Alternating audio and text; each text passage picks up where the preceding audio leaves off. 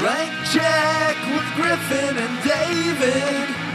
Blank check with Griffin and David.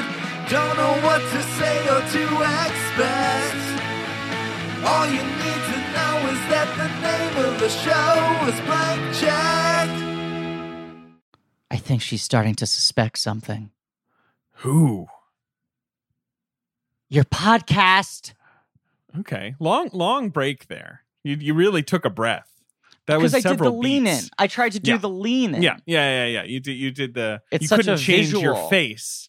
Yeah. And you didn't do it with the southern accent. Your podcast. Your podcast. That line is how I is how I learned something about Michelle Pfeiffer's range. Because that line, there is like a slight southern accent to that line. I guess the girl who died was southern. Because I don't know if it's Amber Valletta's character. I, mean, I don't know if she, I don't think she's southern. And so, but you're supposed to know that it's someone else talking, and it's just one line spoken with that southern lilt, and Michelle Pfeiffer couldn't do it. Well, but then I wonder. See, here's my question. I wonder is that Amber Valletta doing the line? Could be, I suppose. Dubbing Maybe they it sub over. her in. I'm I'm reading that she was raised in Oklahoma.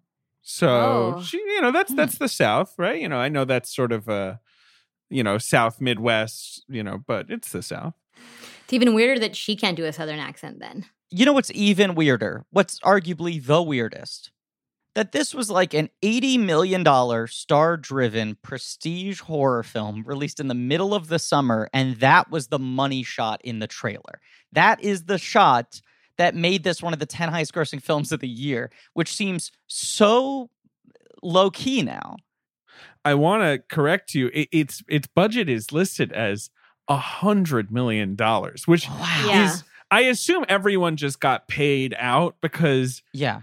you know it's a very nicely apportioned movie, but you don't see a hundred million dollars here. No. Yeah, because it made triple that. It made three hundred million dollars. Big hit. Uh, Big fucking hit. Yeah, and it. Um, but I saw that one of the expenses was there were five. The bathroom had five sets. There were five builds of that bathroom, so there could be a bathroom on both coasts.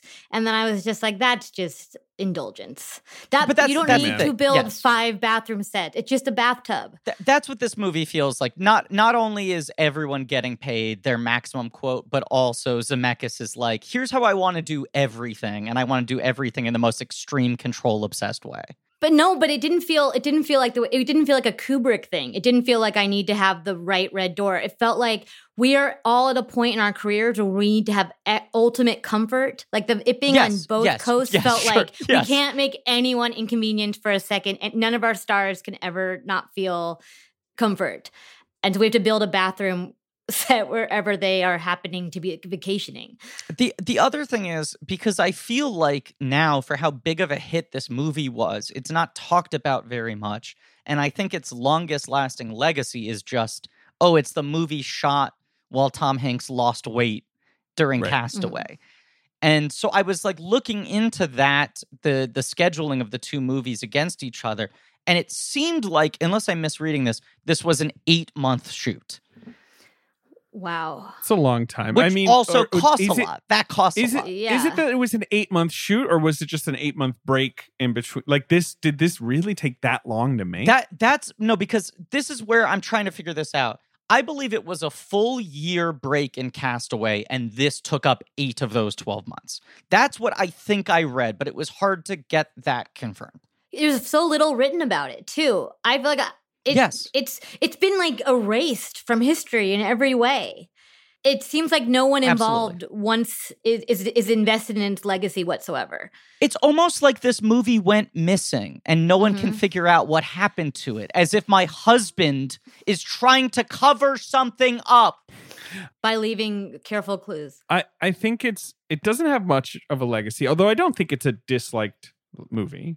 Right? It's a I mean, forgotten You know, movie. it, it it's maybe a little forgotten considering the size of you know how big a hit it was, but.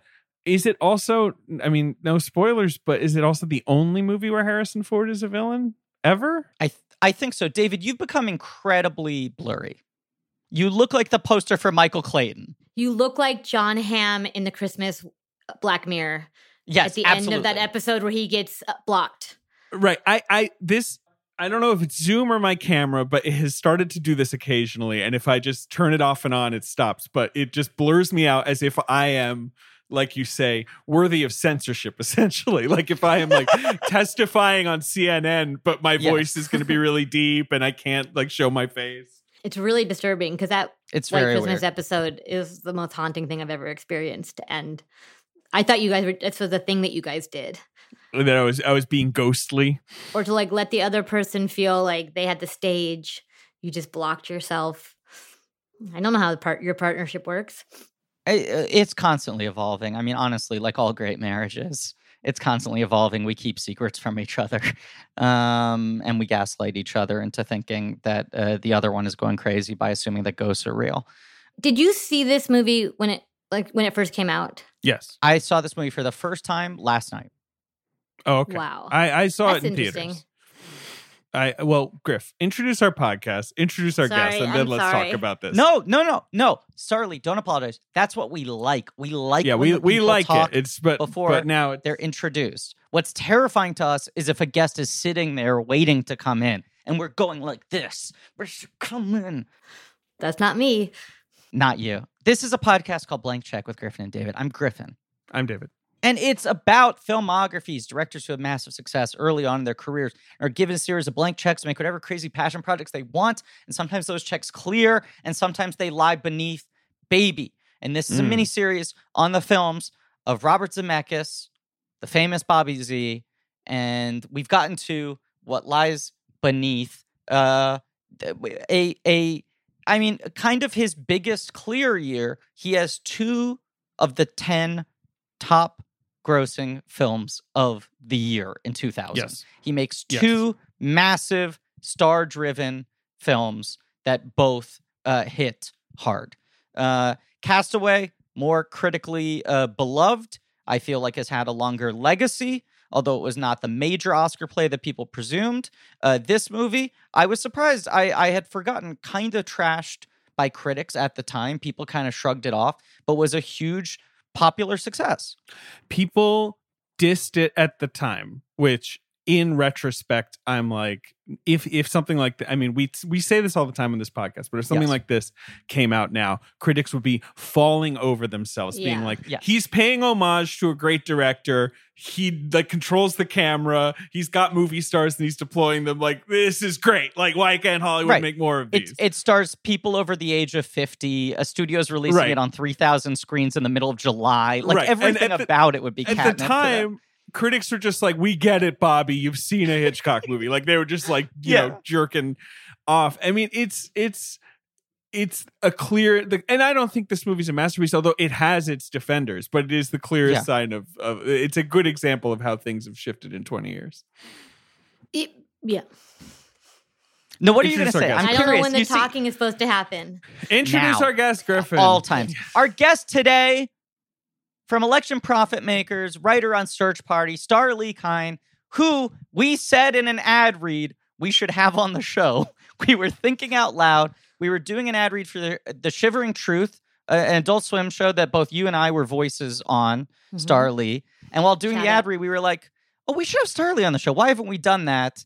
And then we, of our infinite organizational uh, capabilities, never reached out to you. You reached out to us and said, Hey, I heard you guys said on an episode that you should have me on the show. I'd love to do the show. We went, Oh, yeah, no, that's a good idea. That's the only time I've ever done that.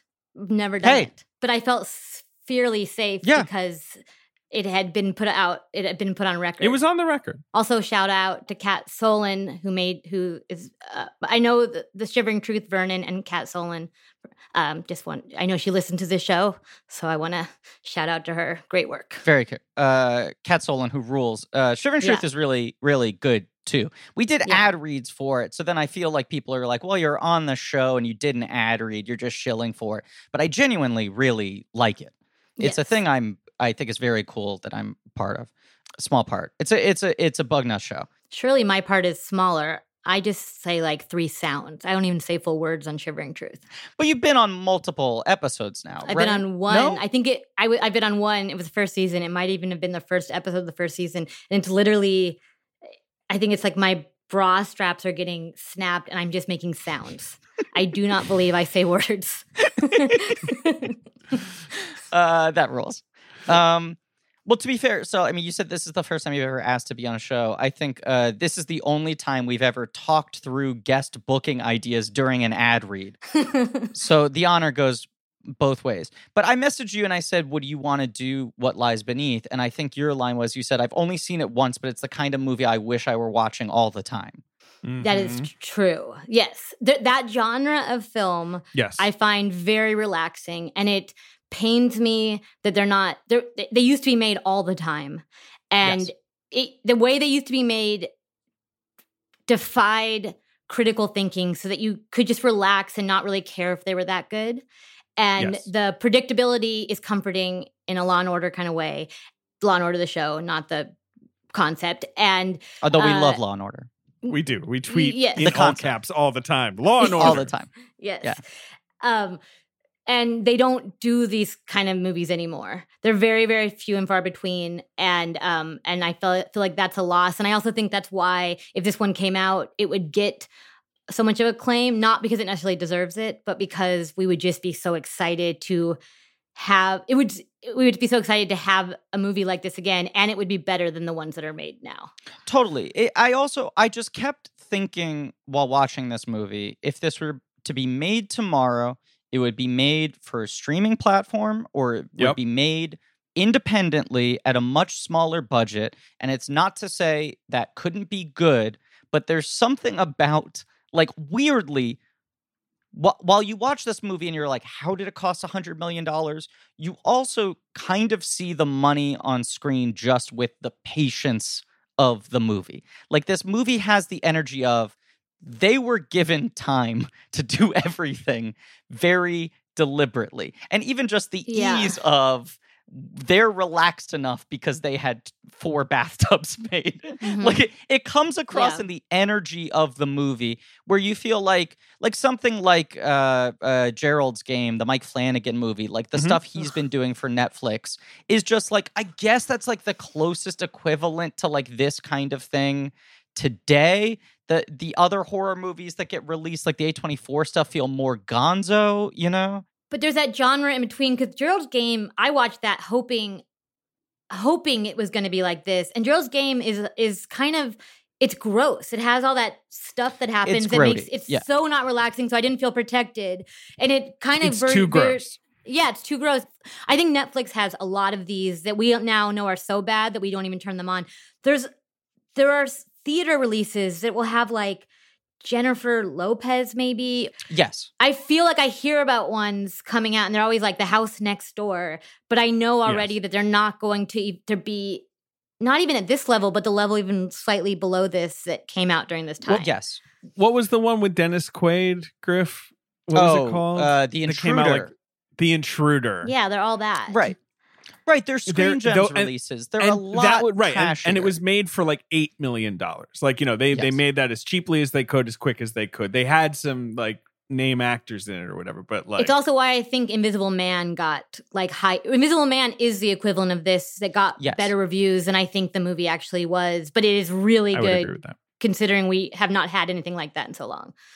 Yeah, and and that it also is a movie that like it- its power comes from suggestion in the same kind of way. I mean, it's Mm-hmm. like baked into the whole premise, but it's all about the lingering fear and building the anticipation.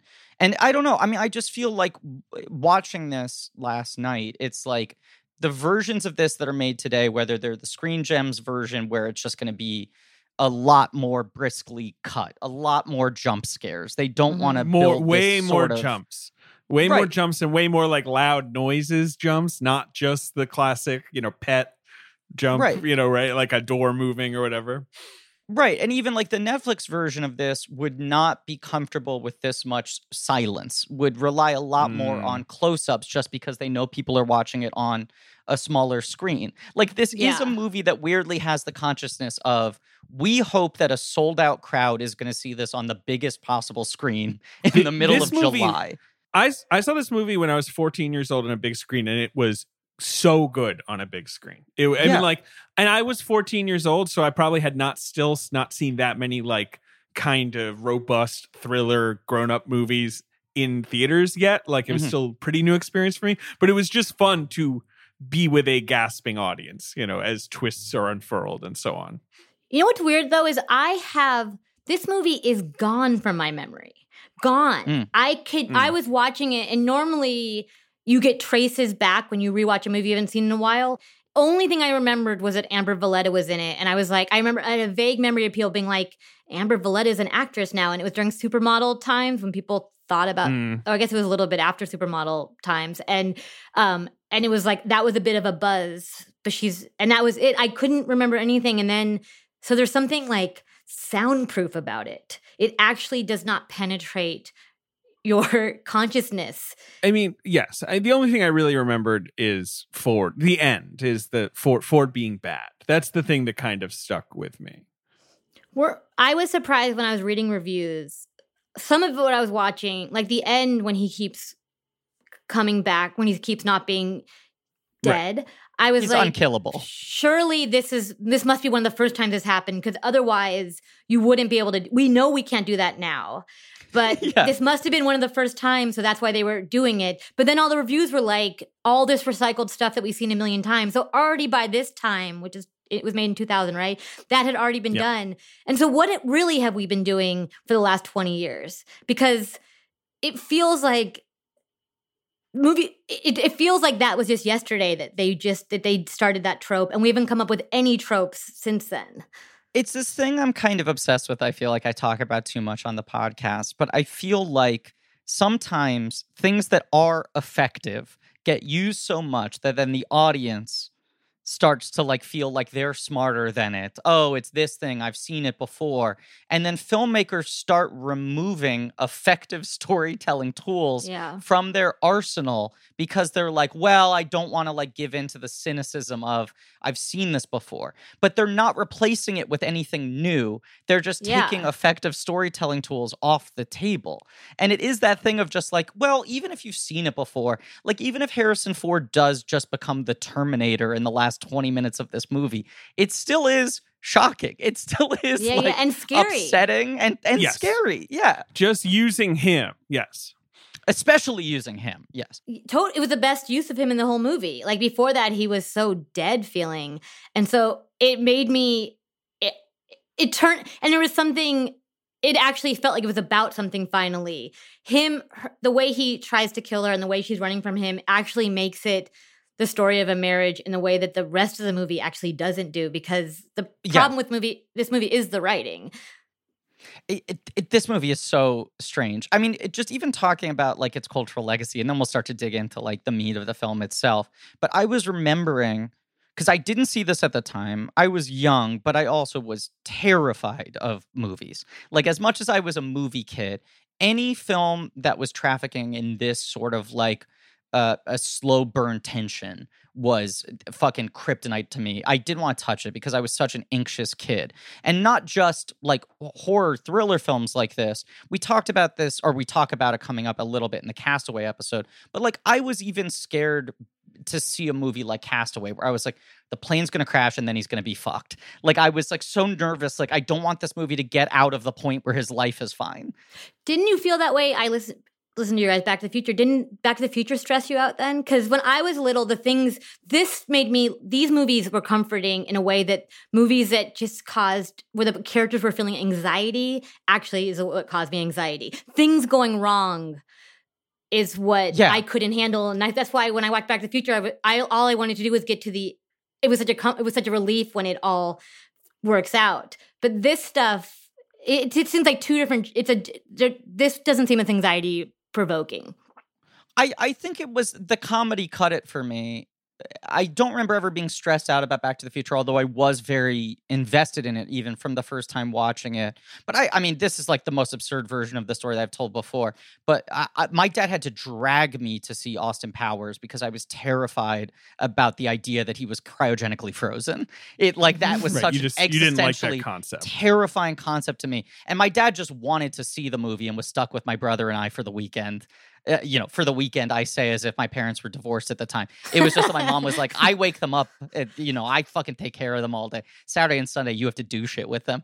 But um, Uh, but but like I remember, I mean, the same year, like U five seven one, I think I walked out of because I just was like, I can't handle the tension of the That's fucking that's a submarine's going to go wrong. Yes. Like anything like that, any sort of disaster movie, it would freak me out. And I just remember being like, you know, it's not like my parents said I couldn't see this movie, although they were overprotective. I was just like, yeah, no interest in seeing that. Looks too spooky. And then I, I after watching the movie, because I knew so little about it, it, it's talked about so little that I was like, okay, bathtub and the shot where she turns into the other woman. That's all I really remember from the marketing. Let me just watch the movie first, somewhat cold, and then me then then let me watch the trailer. And it's bizarre how much the trailer kind of unfolds everything. I mean, Castaway's the same year where it, Castaway's the same. Yeah, Zemeckis just slagged. like who fucking cares? Right, but I do think the movie actually holds up better if you're watching in a context where you haven't seen the trailer or like you started Yeah. you don't remember anything that's going to happen. And you know what? I kept everything I read about this movie says that he didn't care and that he was just like so, that he was so one of the reviews was like he's over the shocks he's he's phoning it in he's rusty I, he just put this movie made this movie in between making castaway this movie did not strike me as someone who didn't care i thought this No, movie absolutely was very No. painstakingly stuck put together and that's not the problem with it i think people don't have his number when it comes to this film yeah, I don't think you can really even his shitty his whatever, his misfires now. I don't think that would ever be what I tag Zemeckis with. He's definitely very invested. yeah He de- I mean this movie I like. I think post these two movies, Griff, Mhm. he often misjudges what is compelling about the story he's telling maybe right? Like i'm trying to i'm trying to frame exactly what it is that kind of like went off for him. I don't know. We'll talk about it with these later movies. One thing i wanted to say Starlee Mhm. uh, re your uh like I, missing this kind of movie i have been recently watching um morgan freeman movies Mhm. like movies that morgan freeman starred in like Like a long I've came been- a I watched Seven. Like Along Came a Spider. Girls and Seven, exactly Yeah. Yeah. like kiss the girls like Yeah. where I, you know i watched seven Yeah. and i sort of had for it had been a while since i'd seen seven and i forgot like oh like he morgan freeman is the star of seven and is so good in seven and post that not that he wasn't already famous with shawshank and driving miss daisy and stuff but like post that it was like hollywood churned out a morgan freeman movie a year Mhm. like where Mhm. he's a cop and those movies even though they're often like you know the, the alex cross movies are pretty salacious like they're very relaxing he's a very I- relaxing screen presence There is nothing more relaxing than those movies. I, those and the court, those the like what '90s, '80s legal dramas. uh, oh yeah i mean i The- love like a grisham right yeah like some kind of legal drama even yeah. before the the Grisham. I'm talking the like uh like the Black Widow ones. Like there's like a woman who killed her husband, and they have to get, sure it, which is a different genre than Grisham movies. Although the firm is just ugh, like, incredible. Uh, the, f- I mean, The Firm mean- is the best Grisham movie by far. But do you also mean like Reversal of Fortune? Like, you know, like that's sort of like that that trend of early 90s, you know, like sort of slightly classy courtroom movies, like with, with like a good lawyer character, you know, like some some twists and turns, that kind of stuff. I mean, I will take all of them. I want them all back. Right. It is a loss that I mourn daily. I the wrong there's the gatekeepers are the wrong people and they messed everything up. I want it all back.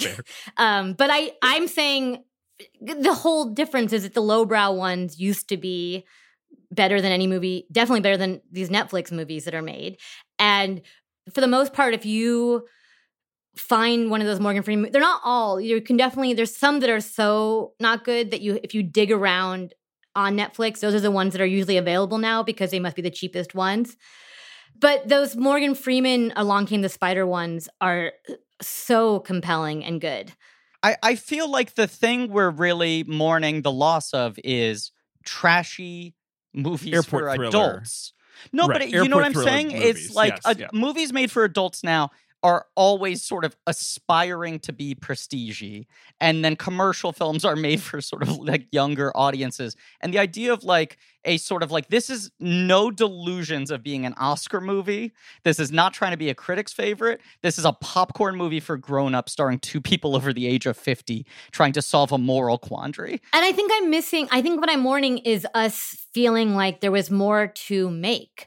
Like it felt like it didn't feel like we were going to stop there. The reason it was these Yeah. movies felt good is because we had a bunch of them, but I didn't think we were never going to create new genres and I never have- create. right. Yeah. I have a couple other thoughts that I need to say before I forget them. One, Griff, I've never seen High Crimes. I'm assuming you've never seen High I've Crimes. never seen high no one's seen high crimes. It was directed by Carl Franklin. Like, is there a chance there's something there? Because he's a good director. Fuck, Carl Franklin. Maybe I should check out exactly. Yeah. Two, uh, Morgan it's- it's Freeman, re- Jim Caviezel, Ashley Judd. Is that it? It's a reunion of Judd and Freeman from Kiss the Girls. yeah. um, even though they're playing different characters.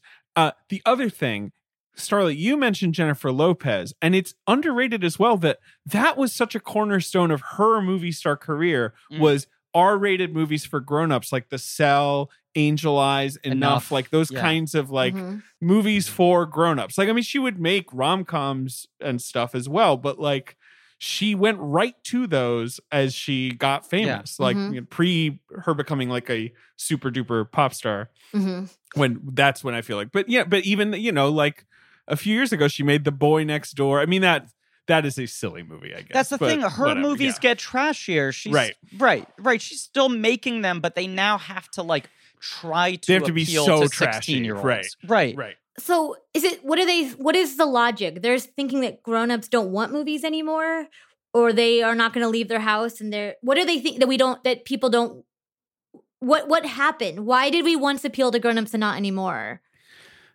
I- I don't know. I think there's partly. I will say, whenever I write about this stuff, so many grown-ups like get in my mentions being like well you know the movie mm-hmm. theater experience has been ruined I was gonna say. you know like i don't like it's essentially the i don't like these kids with their phones looking at you know you know eating popcorn and yelling or whatever like there's that there's definitely that energy out there of like well no one wants to go to the theater anymore That's crazy. But they're I don't, giving like, up.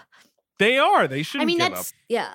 Yeah. they also have all they have like a big tv now maybe maybe that's what like I was gonna say. Leapfrogging off of your your what you're saying, David. This is 2000. Pretty much right after this, the big DVD boom happens, where suddenly like large, higher quality TVs become much more affordable. DVD is so much better than VHS, and you start to hear the sentiment of like, well, with my setup, it's almost as good as going to the theater, which very quickly gets coupled with these kids, these movies, it's all trash. I don't want to go out and see it. I feel like that, like, sort of like to, to pinpoint it, I feel like white people over the age of 40 are the first audience to start to be like, is it really worth the hassle of going out to the theater? Which they then also blame on all these movies are made for kids. There's nothing worth even seeing anymore. But then when these movies come out, they don't go out and see them because they go, well, it's easier just wait until it's out Blockbuster, until I can get it in the mail from Netflix, until it's streaming on Netflix. Like that changes sort of Well, then why don't they still make at least good movies for them to watch at home? I mean, I think it's crazy they don't want to leave their house and that Yeah. they're still going to Blockbuster. But why we don't we didn't have to then say because they're sitting at home, th- I they get nothing. Is it just because it, there was no ticket sales that people needed anymore? I I think that's part of it. I think it's harder to make I and I I think people get more scared. I mean, that's like at the end of the day, it's the thing of just like people stop having the confidence that the thing will work. So they start trying to cut it with like you know what lies beneath i mean david you said like you saw this you were 14 years old this was a big movie with Mhm. teenagers but it is a movie that is not outwardly trying to appeal to teenagers at all it is a movie that had an allure to teenagers because it was like oh this looks like some spooky adult shit it was like scary yeah, Right. that that's pretty much the only allure probably this movie could not be more teenager proof, and the it doesn't have any. The one young person, sh- Right. She's sent away in like the first scene. But teenagers wanted to see it. There was this weird aspirational effect which certainly used to happen of like i want to seem mature that i want to see the grown-up horror movie. And now i feel like you have your f- horror films that are clearly meant for kids and your big franchises and whatever but then when you get something like the intruder which is a perfect example as david said a $7 million dennis quaid screen gems movie that is very neighbor trashy from hell movie Right. right On its face, that premise could be made into a movie like this, even at a lower budget. it has all the trappings of it's adult characters, it's adult themes. There's no reason it has to be this sort of like gonzo and flashy and manic, but it just feels like all these movies are like we need to outwardly try to get 16 year olds on board. We need to try to get 13 year olds on board. We need to make it look really active and shocking. And the slow burn of this movie, I mean, talking about like watching it cold without you know, rewatching the marketing materials, trying to keep myself as blind as I could with just like, I remember the bathtub, I remember the face transformation, nothing else. The most effective chunk of this movie for me is the first hour where I'm going like, where is this going? But Mhm. it has that confidence because it's got that like Zemeckis control, the control of pace and everything, where you're just like, I know he's going somewhere. I don't know if this movie's going to be a masterpiece, but I know he's building to something. And every little morsel that's dropped off, every clue, I'm really, really engaged trying to figure out what is this movie building to. And as you said, Starlee, it's kind of not until the last 15 minutes that you're like, okay, I get thematically what this movie is doing. But it's rare that you watch a movie that takes so long to reveal not just like its twist, but what it's trying to say, and yet has the Right. confidence to keep you on board for that long. But what's interesting to me is I was watching the first hour and being like, it's such a shame that it's written so poorly because what Not makes a a great movie what makes a movie Coming for Clark Gregg. Oh my god, you have no idea how much I'm gonna like. I just yes, I'm. I fully want to come for Clark Gregg because it just it was shocking to me how bad the script was. If be considering what the movie thought, what the movie was doing, but considering all Yeah. the jumps scares are at the end of the film, you actually have to build a world. And what makes a movie like Sixth Sense so special is that Sixth Sense conceals its twist by making this incredible film that you're super engrossed in that has scares in it, but you are actually following a plot. Or like a movie like I mean I'm going for like really good movie like Hereditary, where like also Yes. saves some scares, very sparing use of of when it's scary, but you're so absorbed in the world of it. This movie, I just felt like because I did think so much care was put into it, I was shocked that like I this is what I often wonder, why not put the same amount of care into the script? Why is the script so often an afterthought for a movie like this where you're talking they're just talking for an hour? But then I it's weird because this was such a hot Go ahead, script. What were you going to say, Dave? Well, I, It was a hot script. Well, I think it's a very it, the reason it was a hot script probably is like it's very easy to it, it has an easy hook and not a lot of characters, so it's sort of like clean and spare, right? Like you Mhm. probably you could just read it and be like I can, you know, I can picture this in my head. If you right, like I, I don't know how else. It's a very rudimentary script. But wait, but this I would put it. original story came from Sarah Kernochan, who's Yeah. like a two-time Academy Award-winning documentary Yes. filmmaker. Uh, and she has this idea, then she writes it, I believe. She writes a full draft. It's not that she has this idea. It's supposedly she had a personal experience with the paranormal. yes. sure. Right. That is how it is put. So she got who knows what happens. That sounds She- cool. She's married, has been for a long time to legendary theater director uh, uh, James Lapine. Yeah. Uh, I don't know how uh, autobiographical the script is or isn't, but she said it was like she was in a house with her husband in a somewhat secluded area, had a paranormal experience. The idea came out of that. I believe she writes a full draft of the script.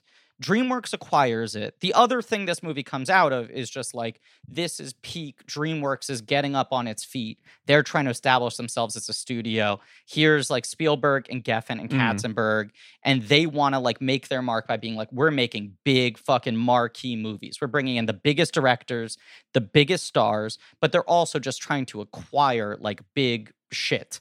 Like they're like, you know, we. I feel like DreamWorks was still trying to position themselves as being more highbrow. Like they were everything they were Mhm. trying to make, whether or not it worked, had a, a certain veneer to it yeah. where you're like even something like Mouse Hunt, which is like, you know, oh, like DreamWorks in its first year is making a kids movie is this like bizarrely expensive, production heavy, intricate children's movie starring like two theater actors. Yeah. Uh, and so you can see how Spielberg would look at this and be like, oh, it's like an adult couple. It takes place in this house. It's got these Spielbergy elements. It's got these Hitchcocky elements. You know, it's got Right. like all these sorts of things in it. Um, And so he, uh, I think, originally is sort of like looking at it for himself, and then he brings the script to Zemeckis. I think the the biggest thing was like it would be great. I mean, so much of the promise of DreamWorks was, man, all Spielberg movies are going to be DreamWorks releases. That's enough to you know, green light a studio, but also he's going to be able to get all his friends and his favors in to do movies. So it's like He fuck, gets you Dream- movie stars. Right. Mhm. DreamWorks has gotten a Zemeckis movie now. DreamWorks has gotten, he's going to be able to call in the movie star favors. And he brings it to Zemeckis and is like, I think this would be good for you. Zemeckis goes, Oh man, this is perfect. I need a movie that takes place in a controlled environment while I burn eight months waiting for Tom Hanks to become emaciated. I have a hundred million dollars just to burn while I'm waiting. But but the thing that happens in between is Spielberg kind of goes like, "Oh, this script, I like this premise. I don't really like the script." And then hires Clark Gregg and says like essentially do a page 1 rewrite. So Kernochan only gets story credit, but Gregg also gets Mhm. story credit. It was very much positioned as like she came up with whatever the germ of the She thing had was. And they An essentially idea. bought right. the script in order to start over from the idea. But that and then so there's this quote from her on Wikipedia and where she talks about um she where she says I think people know that there's no point in calling me in if you want the other kind of women characters a featureless help me character or the saint or the whore. You know any of the archetypes. I don't think all women are powerful intelligent any of these things. I just require that female characters are very real that they have all the dimension that the male characters do. I read this after I watched the movie. Mhm. like the the to me the problem with that first hour is you there is no it's not even that just Michelle Pfeiffer doesn't have a character because Harrison Ford also doesn't have a character, so it's not just about the woman not having a character. I was going to say but- no one really has I know, dimensionality. I Yeah. know, They're but, all archetypes. but it is her right, movie. Right. It is watching a woman Yes. Yes. question if she's mentally ill, y- gra- Mm-hmm. grapple with um like her her marriage, her daughter leaving. Like the fact that they gave it to. I don't know who Cl- I don't know anything about Clark Gregg other than I know he's an actor. I know he's married to Jennifer Grey. Yeah. This is the first movie he wrote, but like just being like, this is the guy who should write this story, especially since it was a woman who wrote it to begin with, and she has quotes like that. That is the problem. It just has I, I couldn't agree more. I mean, it, it feels like if nothing else, it's it's lacking in that sort of specificity because this movie is so framed from the perspective of this character. All those circumstances you said, being of a certain age, being at a certain point in her marriage, being an empty nester for the first time, you know, like dealing with that fear of like, am I losing my mind? right repressing that she saw her husband have an affair and not acknowledge Right. to herself like she's truly going through this is woman under the influence as a as a psychological thriller Which is uh, one of my favorite subgenres as a movie is is person questioning whether or not they're going crazy. yeah, It, it- Rosemary's Baby, uh, like right, it- Yeah. it's very evocative But of but that. these You know, are right, like, all some of At my favorite movies ever Bored. made. right Yeah. i mean rosemary's baby what i kept thinking about being like rosemary's baby every scene is enjoyable like it is just the movie you want to watch over and over and over mean, again and like yeah. so when you watch a movie like this i just don't understand why you wouldn't put the same muscle into that part of it into anything that wasn't Yeah. just getting the special effects perfect which they were It's it's wild too that it's like, oh, DreamWorks is gobbling everything up. They're just looking for stuff to acquire. Here's the script. Why they pick Clark Gregg to write it is odd because he's Okay, I, I okay. You have I back- have to Yeah. No, Yeah. I don't. I just this is it, I just have to know. I have no beef with Clark Gregg. I think he is big fan of his. actually a actor. wonderful, Yeah, wonderful character actor. I saw Choke, the movie he, he wrote, directs directed, two which I thought was movies decent. after this, but he has not written or directed a film prior to this. very male movie too He- and he, he yes, like could not be more male to go from this to choke yes. he wrote and directed the movies he directed. You know, Mhm. like, Right. but is he? I just have to know, like, is he someone who was like quietly doing rewrites, Right. You know, for years, like, which is certainly plausible. Like, how is it that they're like? All right, all right. So we're gonna get some Zemeckis maybe, or like some big director. Like, how about we give Clark Gregg a call to But polish this is this? a- like, I just want to know. this seems like the scenario. What this is what it seems like to me. It seems like Clark Gregg is a super likable guy. He's Absolutely. like he's Sure. just exactly the kind of actor that they're like they're not. He just he's not a movie star, but everyone likes to have him around. Um, He kind exudes of, kind of a. Tate Donovan type, and Yes. of of the time. yeah, And so they were. I think they were. Just, we, they were like, we like Clark. He wants to write. Must have been great in the room. We Right. yeah, and we like him. Let's give him this. It, it, it- there's no other scenario. Maybe Joel Grey pulled some strings. I don't know, but it just Okay, no, I, I, so I, I, I googled because I needed to know Yeah. Yeah. more. I needed to know just a little bit more. Did he write some like spec script that everyone loved? Yes. Okay. He had written some spec scripts that Nina Jacobson, who you know is a Yeah. becomes a really big big wig and is at DreamWorks, had loved, and she's like comes to him and she she reads his scripts, I guess, and she's like, "We have a ghost idea that's a couple of sentences, and Spielberg is sniffing around it." Mhm. You know what I mean? And so basically, she sort of sends him off with like that. Okay. And then he's he turns in a draft, and then Zemeckis calls and is like, "I want to do this, but like it's like a Hitchcock ghost thing." Yeah. And he's like, "Okay," you know. And so so very much a for hire job, but I guess like when they start it off, it's it's kind of a it's just a spec thing. It's like, a, Yeah. well, we'll But see. about It's, you know, why don't but why take wasn't Sarah the one who wrote it then? If she had the story, and she, and she, No, they clearly she- just bought it from her and were like, "Goodbye." We Yeah. the, the, the, we have no. And right. at first, I was like, maybe she didn't have any credit, so they were easy. It was like they were just like, we just don't take her seriously at all. But she seems respected, so I just don't understand. Had she already won Oscar? It just is so crazy to me. There's also this weird fucking thing. I mean, speaking about all the stupid uh, behavioral, like sort of uh, shit that doesn't make sense in the entertainment industry, but there's this line of thinking of like it has to be additive. You have to move forward. Where like, yeah, uh, eh, like I, they did their thing. We're bringing someone new. Like not yeah, we're Right, not going backwards. Right, we're not right. Yeah, yeah, like yeah. th- I, I've heard stories about like someone writes a have script, uh, then uh, they go, "Ooh, it's good. This area we feel like is underdeveloped. We're going to hire someone to rewrite it with an eye on this thing." The person rewrites it. They fuck the script up worse, and then the original writer goes, "I'll rewrite it and try to reset it and take your notes." And they go, "We can't go back to the first writer. We have to hire a third writer to undo the work that the second writer did, rather than just." Reverting back to the earlier file you know and then bringing a new writer Yes. onto that like there's just this thought of like you have to be doing new shit as opposed to ever moving back It's because everyone's got to justify their jobs. Everyone's got to Right, justify. Yeah. Right. And it's partly Yeah. it's a control thing. It's like, well, no, you were there then. If you come back, then you have more authorship Yeah. of this than maybe we want. You know what I mean? Like that must be part of it. Like, you know, they're like fundamentally it is our Right. project and you are simply, you know, one of the many Yeah. tools Well, in our toolbox. Clark toolbox. Gregg seems perfect will- for that yeah. too. He seems like a guy who'd be willing to be I- one of the tools in a toolbox. yes he is not someone in these interviews who's like, I'm so proud of that Mm. movie. In these interviews, he's like, you know what? I saw it at the premiere. I've never watched it again because I don't love to like Mhm. rewatch things I worked on. Uh, I would just obsess over what I wanted to change. So it's Yeah. he does not seem no, like he seems. you know that was really my moment. You know, he's he's just kind of like, well, it was a. But that's what I think did. is appealing about him. He really does. He really does seem Sure. so likable in a way that. he's very affable Yeah.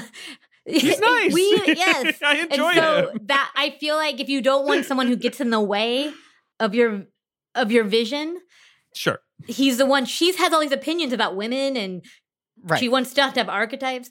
I think that's the other big factor, Starlee, is just like if someone like Sarah Kernochan comes in and is like, this is personal. I had this experience. Out of this, I examined my own relationships. They're like, ooh, interesting premise. We don't want you getting too attached to this thing. Like you care too much about this. And then to go to Clark Gregg and go, like, can you spin something off of these three lines? And he's like, Yeah, sure. Like I think they they get worried if people care too much because then they're like, oh, are they gonna be a precious artist? If someone like Clark Gregg comes in and he's like, it's a living, they're like, great, that's the exact right attitude. Yeah, Because we can still exert more control over it in the way that y- that you're saying, David. But it's a problem when it's a movie that is so about the writing. If you're going to do a movie like this, to Yeah. pull off that first hour has to really be about characters and story.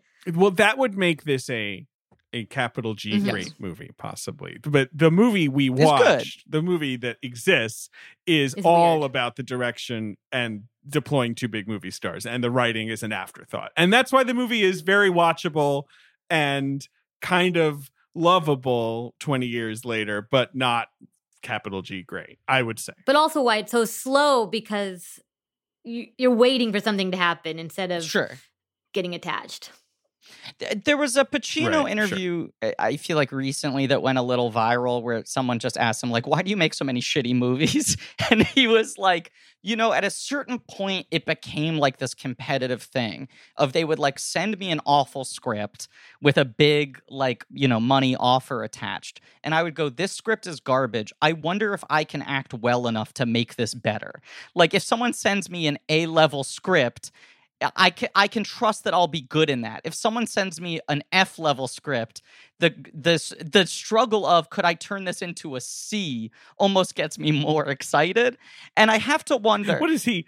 He's like zero for a hundred Yeah, on exactly. Because then it Like, truly like- dragged him to the bottom of the sea the Yeah. way that this movie drags. Amber Valletta. His that, that Right. But- decision. Yes, yes.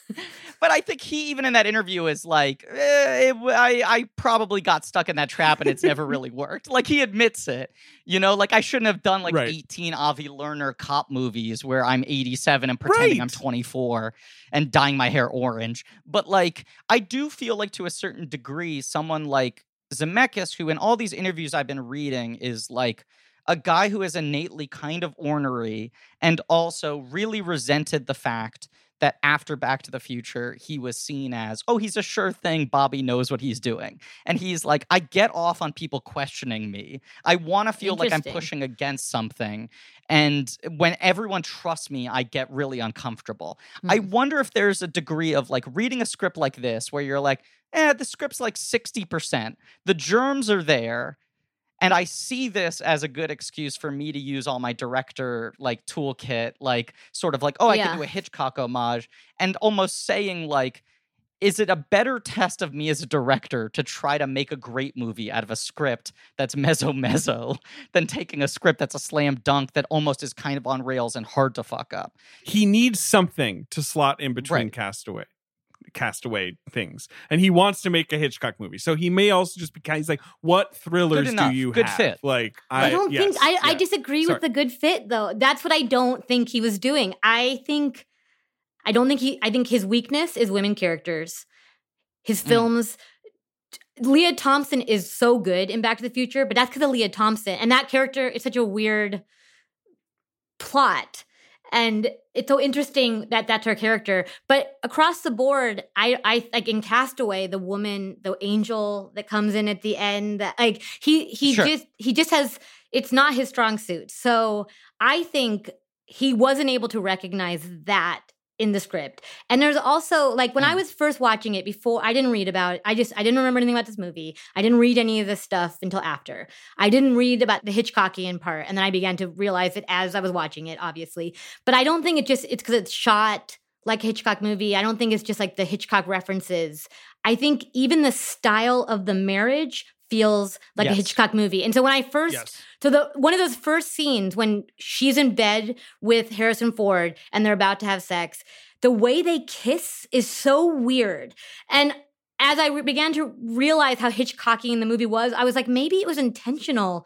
Th- Literally, the way he had them kiss, where it's like their mouths are kind of like mushed against up against each other, and they're about to have sex, but it feels so old fashioned. And at first, I took it as them, as Robert Zemeckis not knowing how to make a sexy scene, but I actually think he might have been doing it intentionally as a throwback.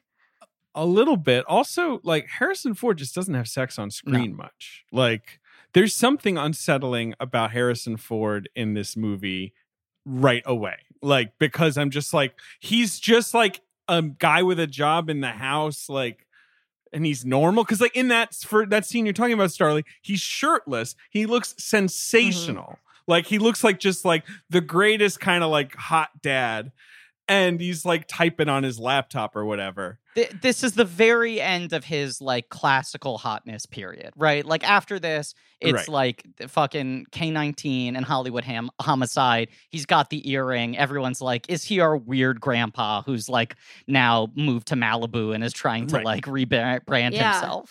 But Yeah. he does know how to be right, like totally. that scene is so weird.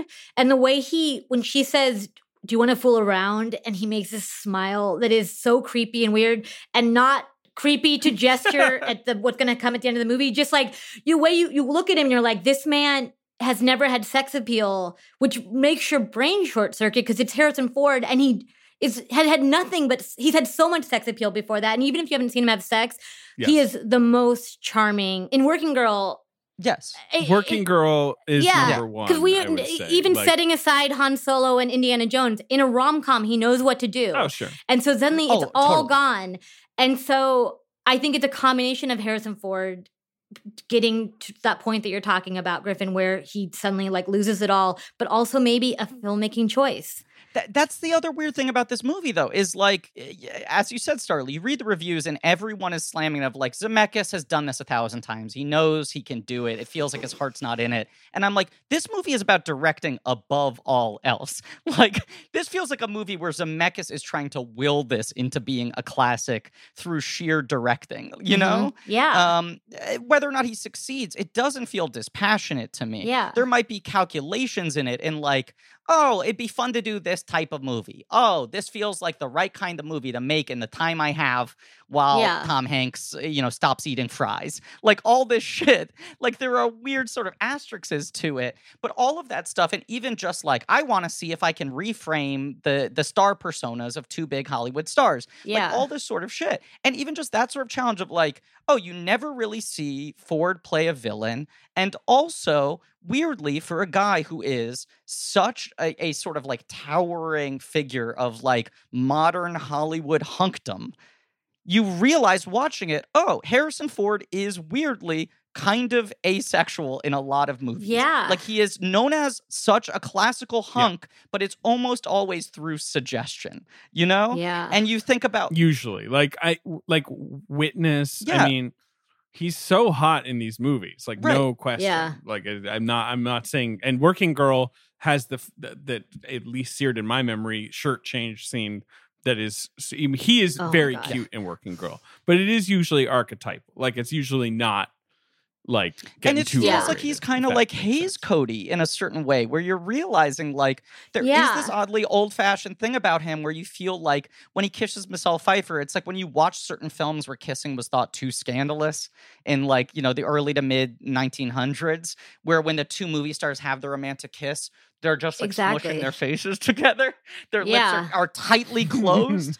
like he does have. you- I mean, that Come here. You you you, spur- you have to the say way come that here. they the way that they they kiss and then it, you might as well it's like in in old movies where they just like slide to the next scene it feels like you are cut not to the allo- train. yeah you're yes Yes. yeah you're Yes. not allowed to see what happens next it's so Right. odd and i think i think it's a combination of these particular actors and robert zemeckis and all of them actually being weirdly old fashioned and also and also i think robert zemeckis possibly did not know what a good version of this kind of movie is. I think he also might have because he had not made this kind of movie, he might have been Yeah. shown the movies that we've all watched.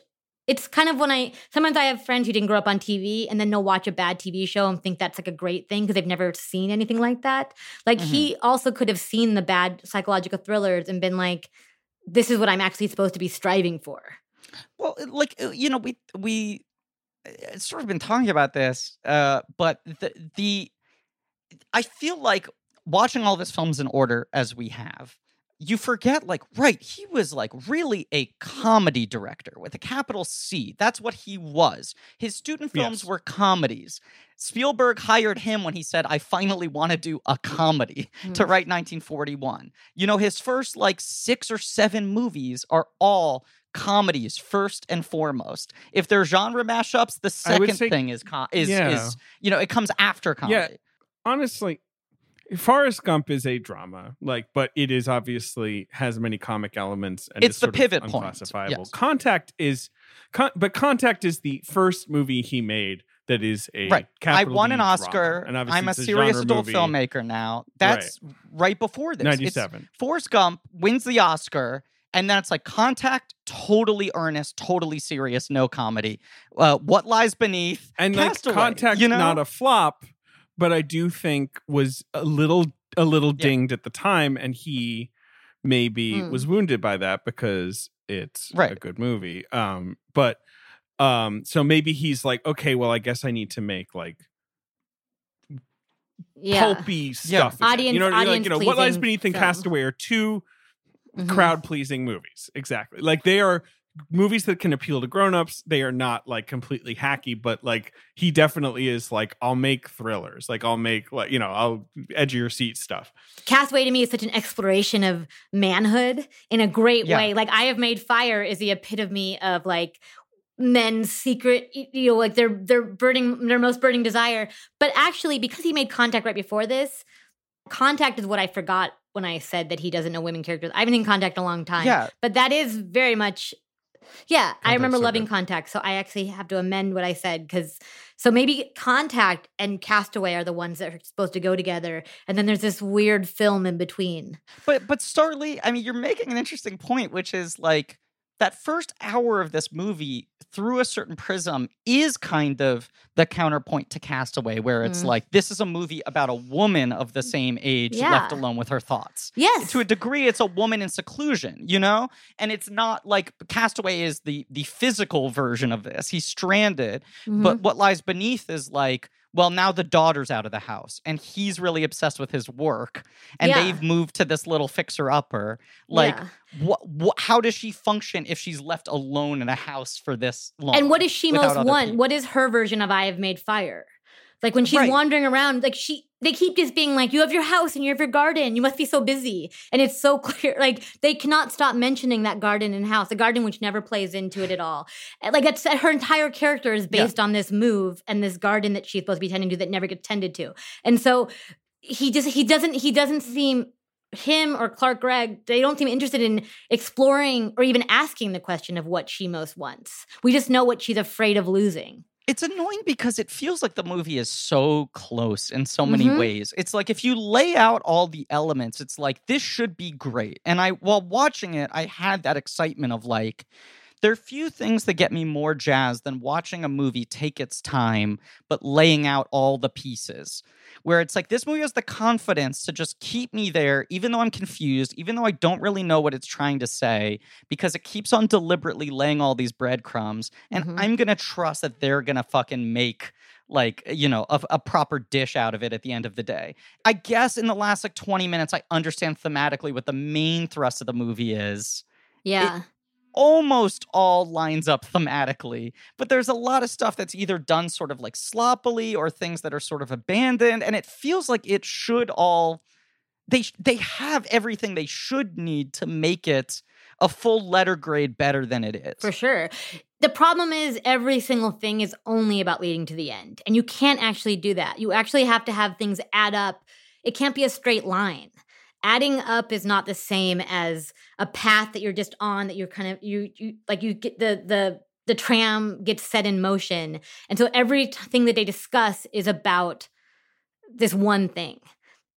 I, I read the Ebert review and he Mhm. said like you know uh, much has been made of this being Zemeckis' Hitchcock homage, but I think Zemeckis made one fatal mistake, which is having the film go into the supernatural, which is a thing that Hitchcock wouldn't do. And I I like I keep going Right. back and forth on that. Where like to some degree I like that the movie crosses that threshold. I think Me he's too. I I I think Oh, that's 100%. good. I just I saw that I read that too. I disagree so Yeah. strongly. I think the strongest Yeah. the strongest part of the premise, the idea that he was using s- effects the way that he thought Hitchcock would, and it actually Yes. had such rest- they had such restraint to them because of that, and there Yeah. was so much care put into them. If that's the problem is the writing. The problem is that the movie Yes. does not get constructed. Uh, sure, He's just sure. wrong. Like th- that premise is the best thing about the movie. But also, it's a structural issue. I mean, it's like if you just lay out what the main thrust of this movie is, right? It's like, okay, woman, empty nester, only child, leaves the house, husband, workaholic, you know, somewhat emotionally distant. Eh, now in a smaller house in a smaller town, more left alone, becomes obsessed with her next door neighbors, you know, who seem to be fighting. And when the wife disappears, who she's never actually met, becomes convinced that she's been killed by the husband and she's trying to solve it. So like you're like Yeah, the first half Yes. is Rear Window. right, like, the first half is rear window and then it just makes this like very sort of dramatic shift of like well, there's the James Remar, uh, the the uh, the scene where she confronts Remar and is like, Yeah. "You killed your wife. I know you Yes. did it." The whole first That half of the no movie sense. is it's the voyeuristic thing. It's the what's happening on the other side. You know, is the grass greener or less green with our next door neighbors? Right. They seem to be more Right. passionate, but also maybe something dark's happening there. Uh, uh, what's going on? Then it, it feels like it's heading into the is she crazy or is it real kind of like that sort of thriller, which is my favorite sort of Mhm. type of thriller. And and then there's the Miranda Otto scene where I thought, oh, is the movie about here's the wife, but is it really the wife or is he presenting a new person to be his wife? I was like, Mhm. is it one of those movies where there's a cover up and everyone's trying to convince her that she's making something up in her mind, but actually it's just a very elaborate cover up? And then no, it's like the Miranda Otto scene just kind of like completely closes the book on it. And then Michelle Pfeiffer goes, Oh no, Right. everything I was paranoid about, there was this shit going on with my next door neighbors, but that was actually just a kind of weird relationship that I let my paranoia misinterpret. But then the other stuff on top of that that I viewed as supernatural was real, but had nothing to do with her because she's not dead. There's this unrelated Yeah. dissing, eh, missing woman Yeah. case that I had forgotten about, and that must be the ghost. And now I'm trying to solve the different mystery of what does that woman have to do with my husband. When you put it like that, it's just like that's like two totally different movies. and they're thinly linked by the fact that she's sort of been seeing spooky stuff the entire movie but that's about it like i could see more being layered in where it's like well no one believes her when it's Yes, real It's because right, she right. was It's a boy who cried wolf. Thing. when it wasn't real but they don't really do much of that because once the first half is over like you said we're really just in sort of like cat and mouse harrison ford michelle pfeiffer stuff That- right, that's quick. the other thing. like there's not much time before it's The time first for hour their of the showdown, movie. like which is just a different movie. Yeah, and it doesn't make any sense too, because like the way that he act, the neighbor, the way he acts actually has no logical explanation. Yeah, he's Yes. like threatening her. He's not answering questions. Right, he seems like a bad husband. Right, yeah. I mean, there definitely is yeah, drama. and, she, and the way she acts with the, fence uh, is so picket crazy. I did fence, like the scene Yeah. when, when the neighbor talked about why Ta- she talking left. through I the actually thought that. Ha- no, no, no. Later on, when she explained, they, when they had to come up with an Oh, sure. explanation Oh. to to tie a Right. bow on this plot line that we're never going to hear from again.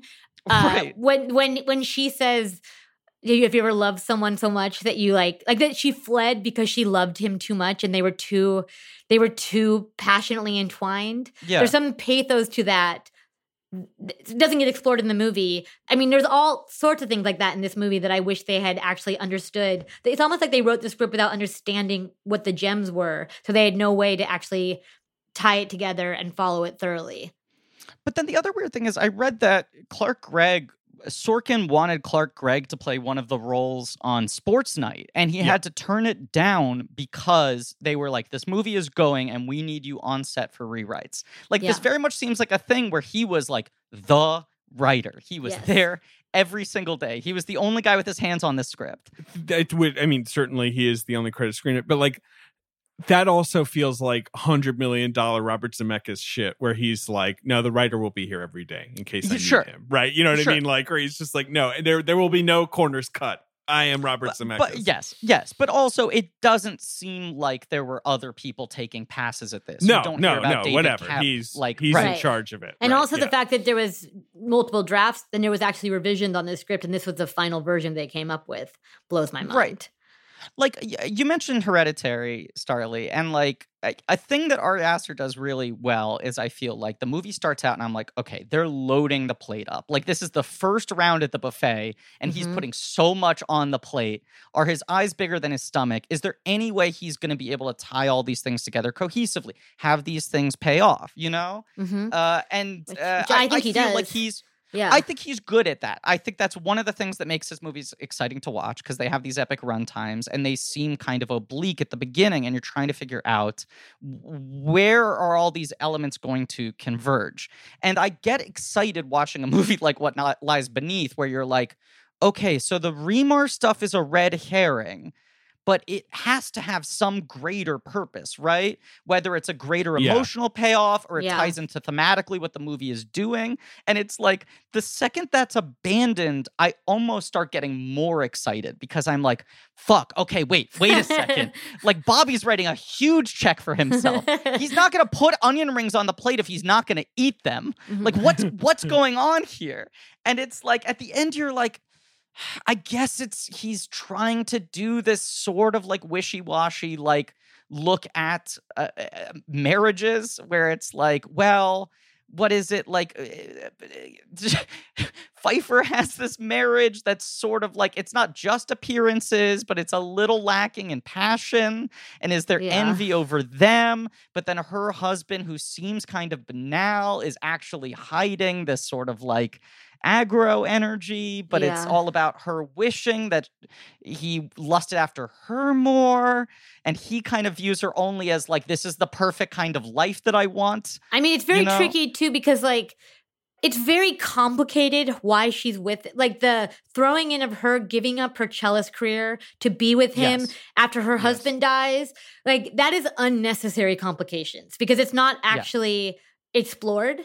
And every time they say it when they're like having their big heated fight and he was like you were a single mother. You love like we it's not a given that she ever why why did she have to give up a career? Why did it all have to stop because she married this I- I scientist feel like yes, that none of that is particularly well explored, but it's all Yeah. part of whatever the quote unquote what lies beneath, where it's like, oh, you know, you think they're such a great couple and they've got a nice house and it seems so everything seems so perfect, but actually there's all this drama, and then below that also he killed someone and her ghost haunts them. But like that, that's Yeah. layer two. First, there's but, layer but one. right this is also the other area in which like the interesting ways he's working with movie star personas and our relationships to movie stars actually almost works against the movie is that like you're watching for the first hour and you're like okay come on. Harrison ford is first build. This is the most relaxed performance i've ever seen. He's Yeah. not going to be in this movie just to quietly say look this is a really Relax, big project it's Yeah. okay. Right, Yeah, right, right. so you're like he's You're gotta scaring end me. up right. He's gonna have skin in the game. Like you're like yeah. he's he's so underplaying it. He's not tipping his hand to the fact that he's gonna turn out to be bad at all. That you know he has to turn out to be bad because Yeah. otherwise you wouldn't What's pay going Harrison on? Right. Twenty million dollars to be in this movie. He wouldn't agree to do it if there wasn't more for him to play. So Yeah. it's like there's that weird subversion of just like it, it it is bizarre how low key he is. It is bizarre how quiet he is because they're also not trying to. It doesn't feel like they're positioning it as like, oh, they're the perfect couple. Look at how much chemistry they have. Look at how red hot they are. It's like they're just they're nice. They're like a nice couple. It doesn't feel aspirational. You'd have dinner You're with like, them. I guess that's a decent. Maybe their dinners seemed kind of boring. I mean, they were a boring couple, and that's the shocking Yes. part. Is it's Michelle Pfeiffer and Harrison Ford, and the feelings I was having watching these two. She, I actually always was drawn to. I did like watching She's her. Good. She's so Yeah. good. But Harrison Ford, if I've never experienced watching Harrison Ford at this stage where I didn't, Yeah. where I wanted to see less of him. Like I felt slightly repelled by him, and it wasn't because he turned out to be a sociopathic killer. I loved him as a killer. That was my the best scenes with him.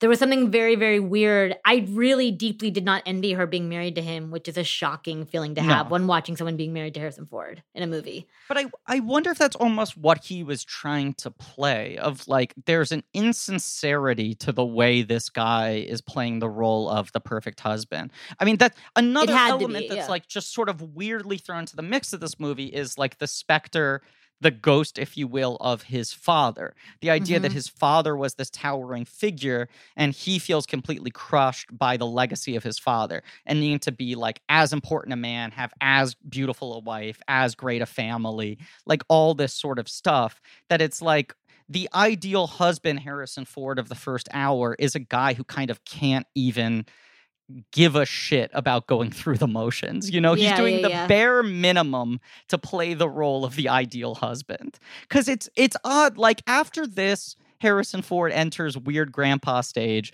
but also is like sometimes it just feels like he doesn't give a shit. Like he's Yes. just so lazy, he's asleep, he doesn't care anymore. And sometimes he's locked in still. And this is an era where it still feels like he would care, but you're watching it and you're like, he's doing so fucking little, but Yeah. it But- doesn't feel like it's out of laziness. There has to be some thought it's, process. It's a choice. Right. It's a well. Some of it seems like it had to be. I think in his mind, he was like, "I'm contrasting this with which which is with the guy that you see at the end of this movie." But he Yeah. doesn't. He somehow doesn't contrast it with charm. He contrasted it with dullness. He's like, if I can be so totally dull, you won't see it coming that I'm the bad guy. And then there's a part that I think he wasn't conscious of that if you actually did kill someone, you might you have you have to bury that so deep inside Yes, of yourself you- that it right, actually would dull you in a way that you would act the way I he buy that. acts. Yeah, and I don't Right. think he's. No, I don't know if he's aware of that. Eh, I know I might buy that as a conscious thing. I don't know. I mean, Hmm. I do think everything we're talking about though, it just feels like they stripped one too many layers out of this. Like to make Yeah. it a spare Mhm. and clean thriller. Like and again, I enjoy this movie. Like I have no I do too. I do with too, this yeah. movie. Like it's it's very watchable. But Yeah. like it's just that there's like one I mean, this thing is missing. like a, an episode of three people who like a movie trying to figure out why it isn't a masterpiece. You know, like right. Well, yeah, Yeah, but it's because it's because it's so clean the palette that's being presented to me. I Yeah. I can see where it could have been improved upon. Totally. There's so much time to understand what could be better about it while still enjoying it Yeah. the entire time. It feels a lot like her in the tub, where we're watching it. Yes. We can't do anything about it. We can't change anything.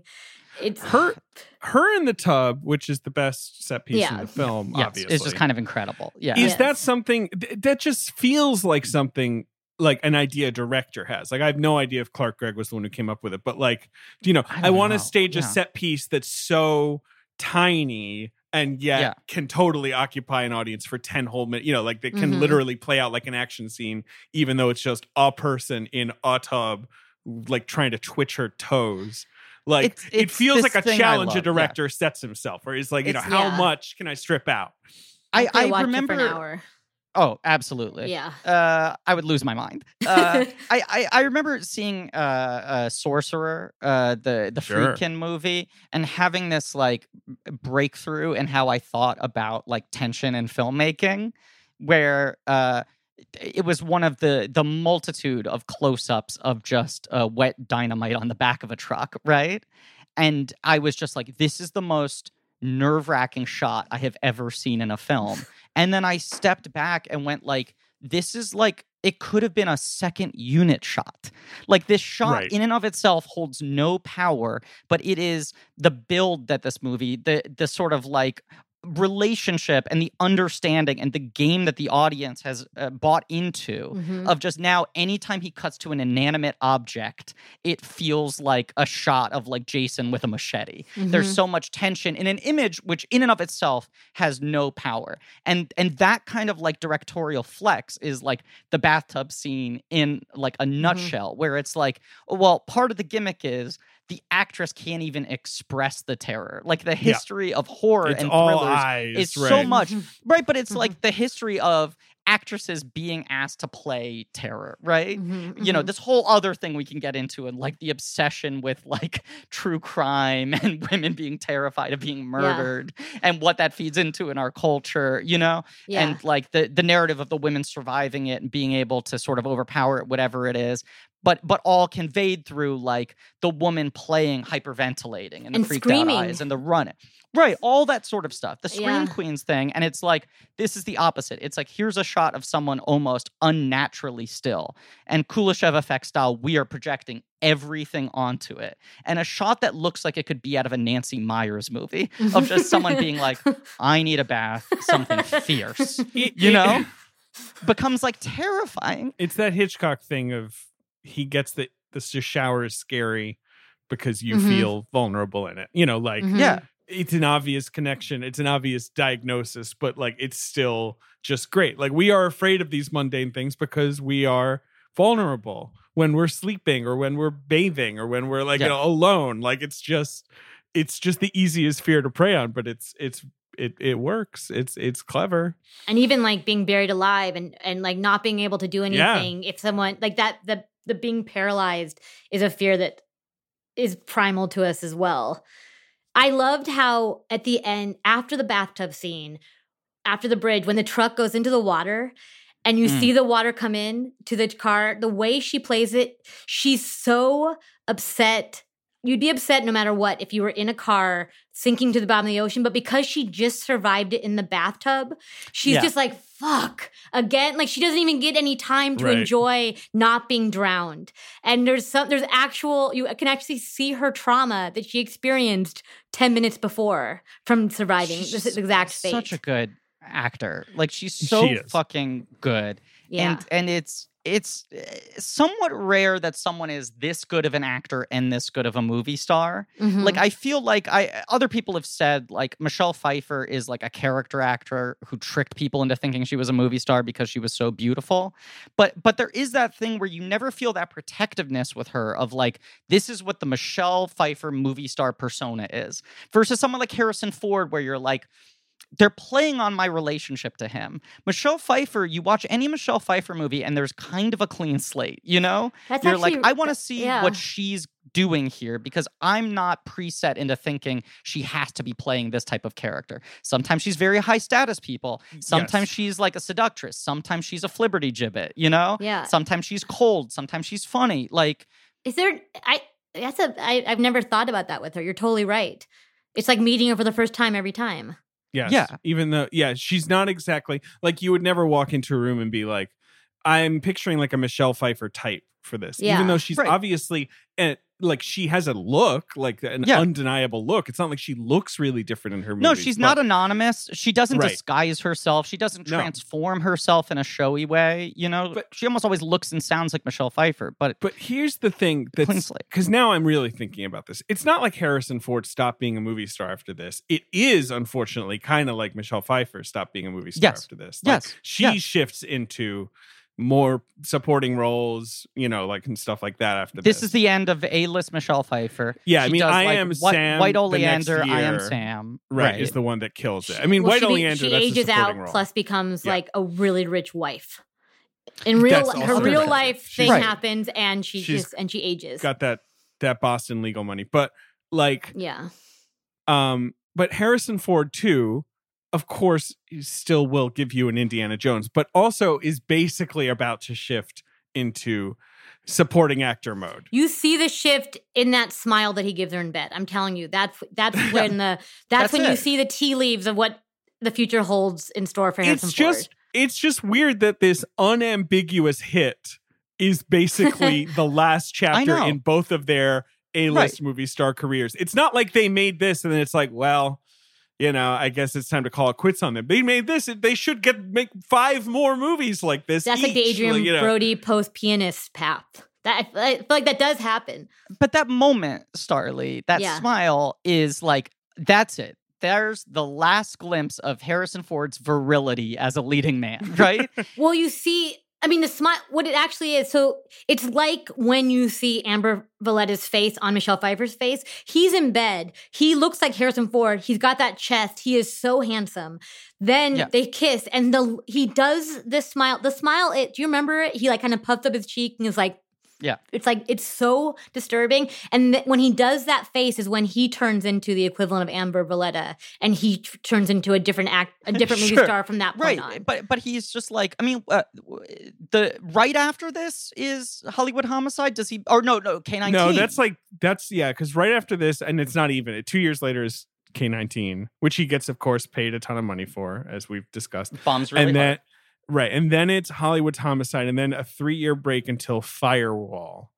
And that was really the last time, apart from an Indiana Jones, where he's He the lead. gets his massive paycheck for Indiana Jones, and then he becomes more, as you said, David, of like a supporting actor. Like it's then it's like Morning Glory, Extraordinary Measures. i- i- in those movies, two-hander. he's Yeah. a co-lead, right? Exactly. 42. In those t- Yeah. Cowboys and Aliens, forty-two. Like Mhm. those, like the most you're going to get out of him is co-lead. I don't think he's bad in every single movie post this. And as we've talked about, like he's very locked in when he needs to be, like Force Awakens, Yes. obviously.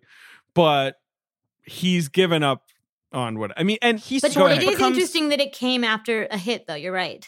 It, he Yes. sort of becomes Spencer Tracy post right, Firewall, right? Like he's like now I'm a grump. Now I'm sort of the elder statesman. I Now I'll have play sort of glasses, character types. Yeah, right. I'm wearing suspenders or something. Maybe like. I, he had had a couple bombs before this movie, like he Random Hearts and Six Days Seven Nights are both disappointments. I mean, Random Hearts, Full Out Bomb, Six Days, Seven Nights, uh, okay, but right as you said, uh, underperformed. Disappointment, right? Yeah, yeah, His- but still, you know, What I found remarkable about this movie, though, was his inability to access the charm. Except at the end when he's clearly there's something that's energizing That's him about thing. about playing a villain. But I would have thought that if you're a charming man, that's the one thing you could always tap into. But that's the question: is it's like is that a choice or is this him? it might be a choice The charm. because it it's it seems like he's like I really want to play a total bad guy and have it be a surprise. Except after he loses the charm, and but then it sounds like he doesn't ever get the charm back in any of the movies again. Exactly. Exactly. And it's I, I here's what I would contend. I would contend any movie in which he's successfully charming after this is based on the opposite of this uh, algorithm, which is Harrison Ford acts like an inaccessible grump and asshole to a comedic effect for the first 75% of the runtime. Right. So the moment where he shows where, that he cares is kind of heartwarming. Like he has to flip it. You don't enter the movie with the innate, well, Harrison Ford, we all love this guy. Like Yeah. I think he's great in Morning Glory. I think he's very good in Force Awakens. I think those are two of the times he's really turned on and giving a shit. But both of those, it's like, oh, come on, I hate this. Everything sucks. Yes, Everything's awful. definitely. Get away from me, you kids. And then when he shows he cares, you're like, fuck yeah, Harrison Ford's still in there. But he never again does what you're saying, Starlee, which is like, oh, you start the movie being like, well, Harrison Ford, of course. I would fuck him right now. yeah. Yes. he could never age out of that for me. But in this one, he it just you it's before your you see it before your very eyes. Yeah. He- he- the transformation happens, and then we've lost him forever. And I don't feel good about it. Right. It does. It's it's hard watching something like that. It's hard watching a movie star lose something that you always depended on them for. And then like Pfeiffer, I remember I feel like it was on Weekend Update. Someone did a bit. It was like a Weekend Update, like someone doing a fucking op-ed monologue, Steve, Pete Davidson type piece, as we would say now. It was maybe even like David Spade doing a Hollywood Minute or some shit. Sure. But it, but it was someone joking about how many TV shows David E. Kelley had on air at the same time. And I remember someone just on SNL saying, like, David E. Kelley, you're married to Michelle Pfeiffer. Pfeiffer, like, go home. Why don't you want to sleep with your wife? But that's what this movie's about too. Like this is a David Totally. E. Kelley story. Every time Harrison Ford's Yes. at the lab or when he, they're in bed and he's like, she has to beg him to sleep with her. You're just like, Yeah. what is going on? We, this is Michelle Right. Pfeiffer. This is the most captivating woman in the world. But but like even a supermodel is not as pretty as her. They had to find to be her double. It had to be a supermodel, and still you're just like, eh. The reason I bring this up is because, as you said, after this, she sort of starts to like soft retire. Like, I feel Mhm. like there's this thing where it's like, Yeah. okay, I am Sam, and then White Oleander, where she's like a big part of the marketing campaign, but she's a large supporting part. And I remember there being this thing of like, oh, she's saying she might take time off. And then she doesn't do a movie for a while. And then it feels like post White Oleander, every time Michelle Pfeiffer's in a movie, it's positioned as a comeback. Mm-hmm. Whether it's been three years since she made a movie or six months since she made a movie, every time everyone's like, oh, thank God Michelle Pfeiffer's back. It never feels like she's fully like, I'm back to being a full time actress. it always no. feels Yeah. like she might never be in a movie ever again. yeah, and she and she starts to feel unrelatable to us as a per. They're all unrelatable to us as movie stars, but there's a certain Yeah. kind of movie star that I imagined her a- as. And then when she starts living the David E. Kelley life, I'm like, I don't, I don't know what this is. This is not who I thought she was, and Right. and then I don't care anymore. I I- I also think there's she has that energy of uh people just are like uh, you know I'm, I'm talking about nerds but still nerds like me where it's like she hasn't won an oscar so anytime she's in a project with the vaguest prestige Yeah. people do sort of lean forward and they're like well could this be it you Uh, know yeah. like, is this the one like um she's usually good these you know like when she shows up in like mother she's a Oh, blast she's in so mother you know good Mother. Yeah. uh like you know recently it's like she's done marvel movies she's fun in maleficent too i mean it's kind of a bummer But that's like when she showed up in Mother, I feel like people were like, fuck, great. It's been so Yeah, long yeah. since we've seen Michelle Pfeiffer. That's and the it's like, one, yeah. you're forgetting the three movies she's been in in the last five years. It's not like she's been gone forever. She just doesn't seem to work all the time. Well, Mother felt though like a different. It felt like she's doing something different than those last. I don't know what those last three movies were, but I f- assume they were actiony, and it felt like she would had had made a decision on a comeback. Like this is Mother, What it felt like she tapped into the real reserve. She was giving us the good shit for the first time in yeah, little while. and we I were was so gonna here s- for it. yeah. She's in a movie called Where is Kyra that got like zero release. You know, it was a Mm-hmm. Sundance movie that just didn't, but sh- that she is great in. Mm. And it's just unfortunately one of those movies that it's a very quiet indie drama. It didn't get picked up by the right studio or whatever, and that was that. But like you see her in it, and you're like, oh right, she's absolutely you Yeah. know capable of a great lead performance anytime. Maybe Have you seen French scripts. Exit, David? Uh, yeah, I she's fun in that. I mean, she's fun. It- That's a I I I did not totally connect with that movie, but uh, she's again she's a total pro. But Yeah. she's a rare. When you say she's, it's very rare for someone as beautiful as her to be as fun as she is. That is a distinguishing trait of hers. She is that so she fun. like she's so fun, and that I don't know how I, she's summoning something up. It's like she acknowledges her beauty. She knows her beauty, while Yeah. like I don't know. She's a good time. Th- There's also this weird X factor with her where it's like it it shouldn't be possible for someone as innately beautiful. Like just like she has glamorous bone structure. You Mhm. can't make her dowdy, right? Mhm. but but she is able to convincingly play low status people and to remain relatable as a sympathetic audience character like where i feel like people who are her level of beauty often have that struggle where it's like you can't accept them as an everyday person it's just impossible It's because she seems like I think part of it is because of um what's it Married to the Mob is one of her first starts. So she Yeah. like cemented something about uh, being like able to play a different class. And when I see her beauty, I feel like oh, it's possible that you were the genetic anomaly in a Sure. family of non-beautiful people. Like it's she's so astoundingly beautiful that you don't Yeah. even know. It's a little bit like I've seen like Cindy Crawford's sisters, and I'm like, where Cindy Crawford just like something happened in those cell in Yeah. that cellular formation that made this extraordinary beauty. It's not like Kardashians, and so sure so I I I I I buy it, and Michelle Pfeiffer. It's because she's not denying her beauty that makes me actually able to see her as so many different people. I can buy her as the beautiful Mm. woman in all different walks of life who always knew she was beautiful, um, and then the different ways that that beauty finds paths in life. I It's do. I will. just fascinating though Yeah. uh no what were you gonna say Well, what she was wearing in this movie, I did feel because it was an era when it was like straight legged, yeah not like straight legged khakis with boot bootleg cut all the way down, a little bit past the ankle with this bootleg, and then like um the kind of sh- like sandals platforms, Payless shoe style, like a pay. Everybody was wearing kind of Payless shoes, no matter what your class was. It did hurt to see that on Michelle Pfeiffer. I felt like, how dare you put it on this goddess? Like that she had to live through this era and wear that stuff. Did you folks notice that there was like a big, bold, sort of like, eh, you know, uh, significantly spaced on its own uh, in the end credits, uh, like Harrison Ford's outfits designed by credit? Oh, No, It Good was for him. very odd because she didn't get one and he got one, and it's not like he's wearing like fucking Tom Ford suits. but in maybe this he movie. just No. he had some endorsement deal with like fucking Eddie Bauer that he It- like it it's wasn't isn't like he just gotta wearing normal? He's I was gonna say he's wearing like Yeah, he's t-shirts and pajama normal pants and shit. But I like didn't. It wasn't like a brand name I recognized. It was like, did he insist on bringing in his own like costume person who was like Harrison's got very specific thread counts on his loungewear. Like he, it might be. I mean, there was again that luxury. There was be. a luxury feel to this movie that felt the Yes. fact that they were Robert Zemeckis' for only choices. That he was like, Yeah. I want to make this movie, and there's no one else who's going to be in this movie but them. Made everything feel like the terms and conditions for people to be involved in this film. I think that's how he honestly kind of still operates. Like, and I do think that's part of his continued clout in the industry, even though he doesn't make hits at the same rates. Is like movie stars will still work, like Brad Pitt, Tom Hanks.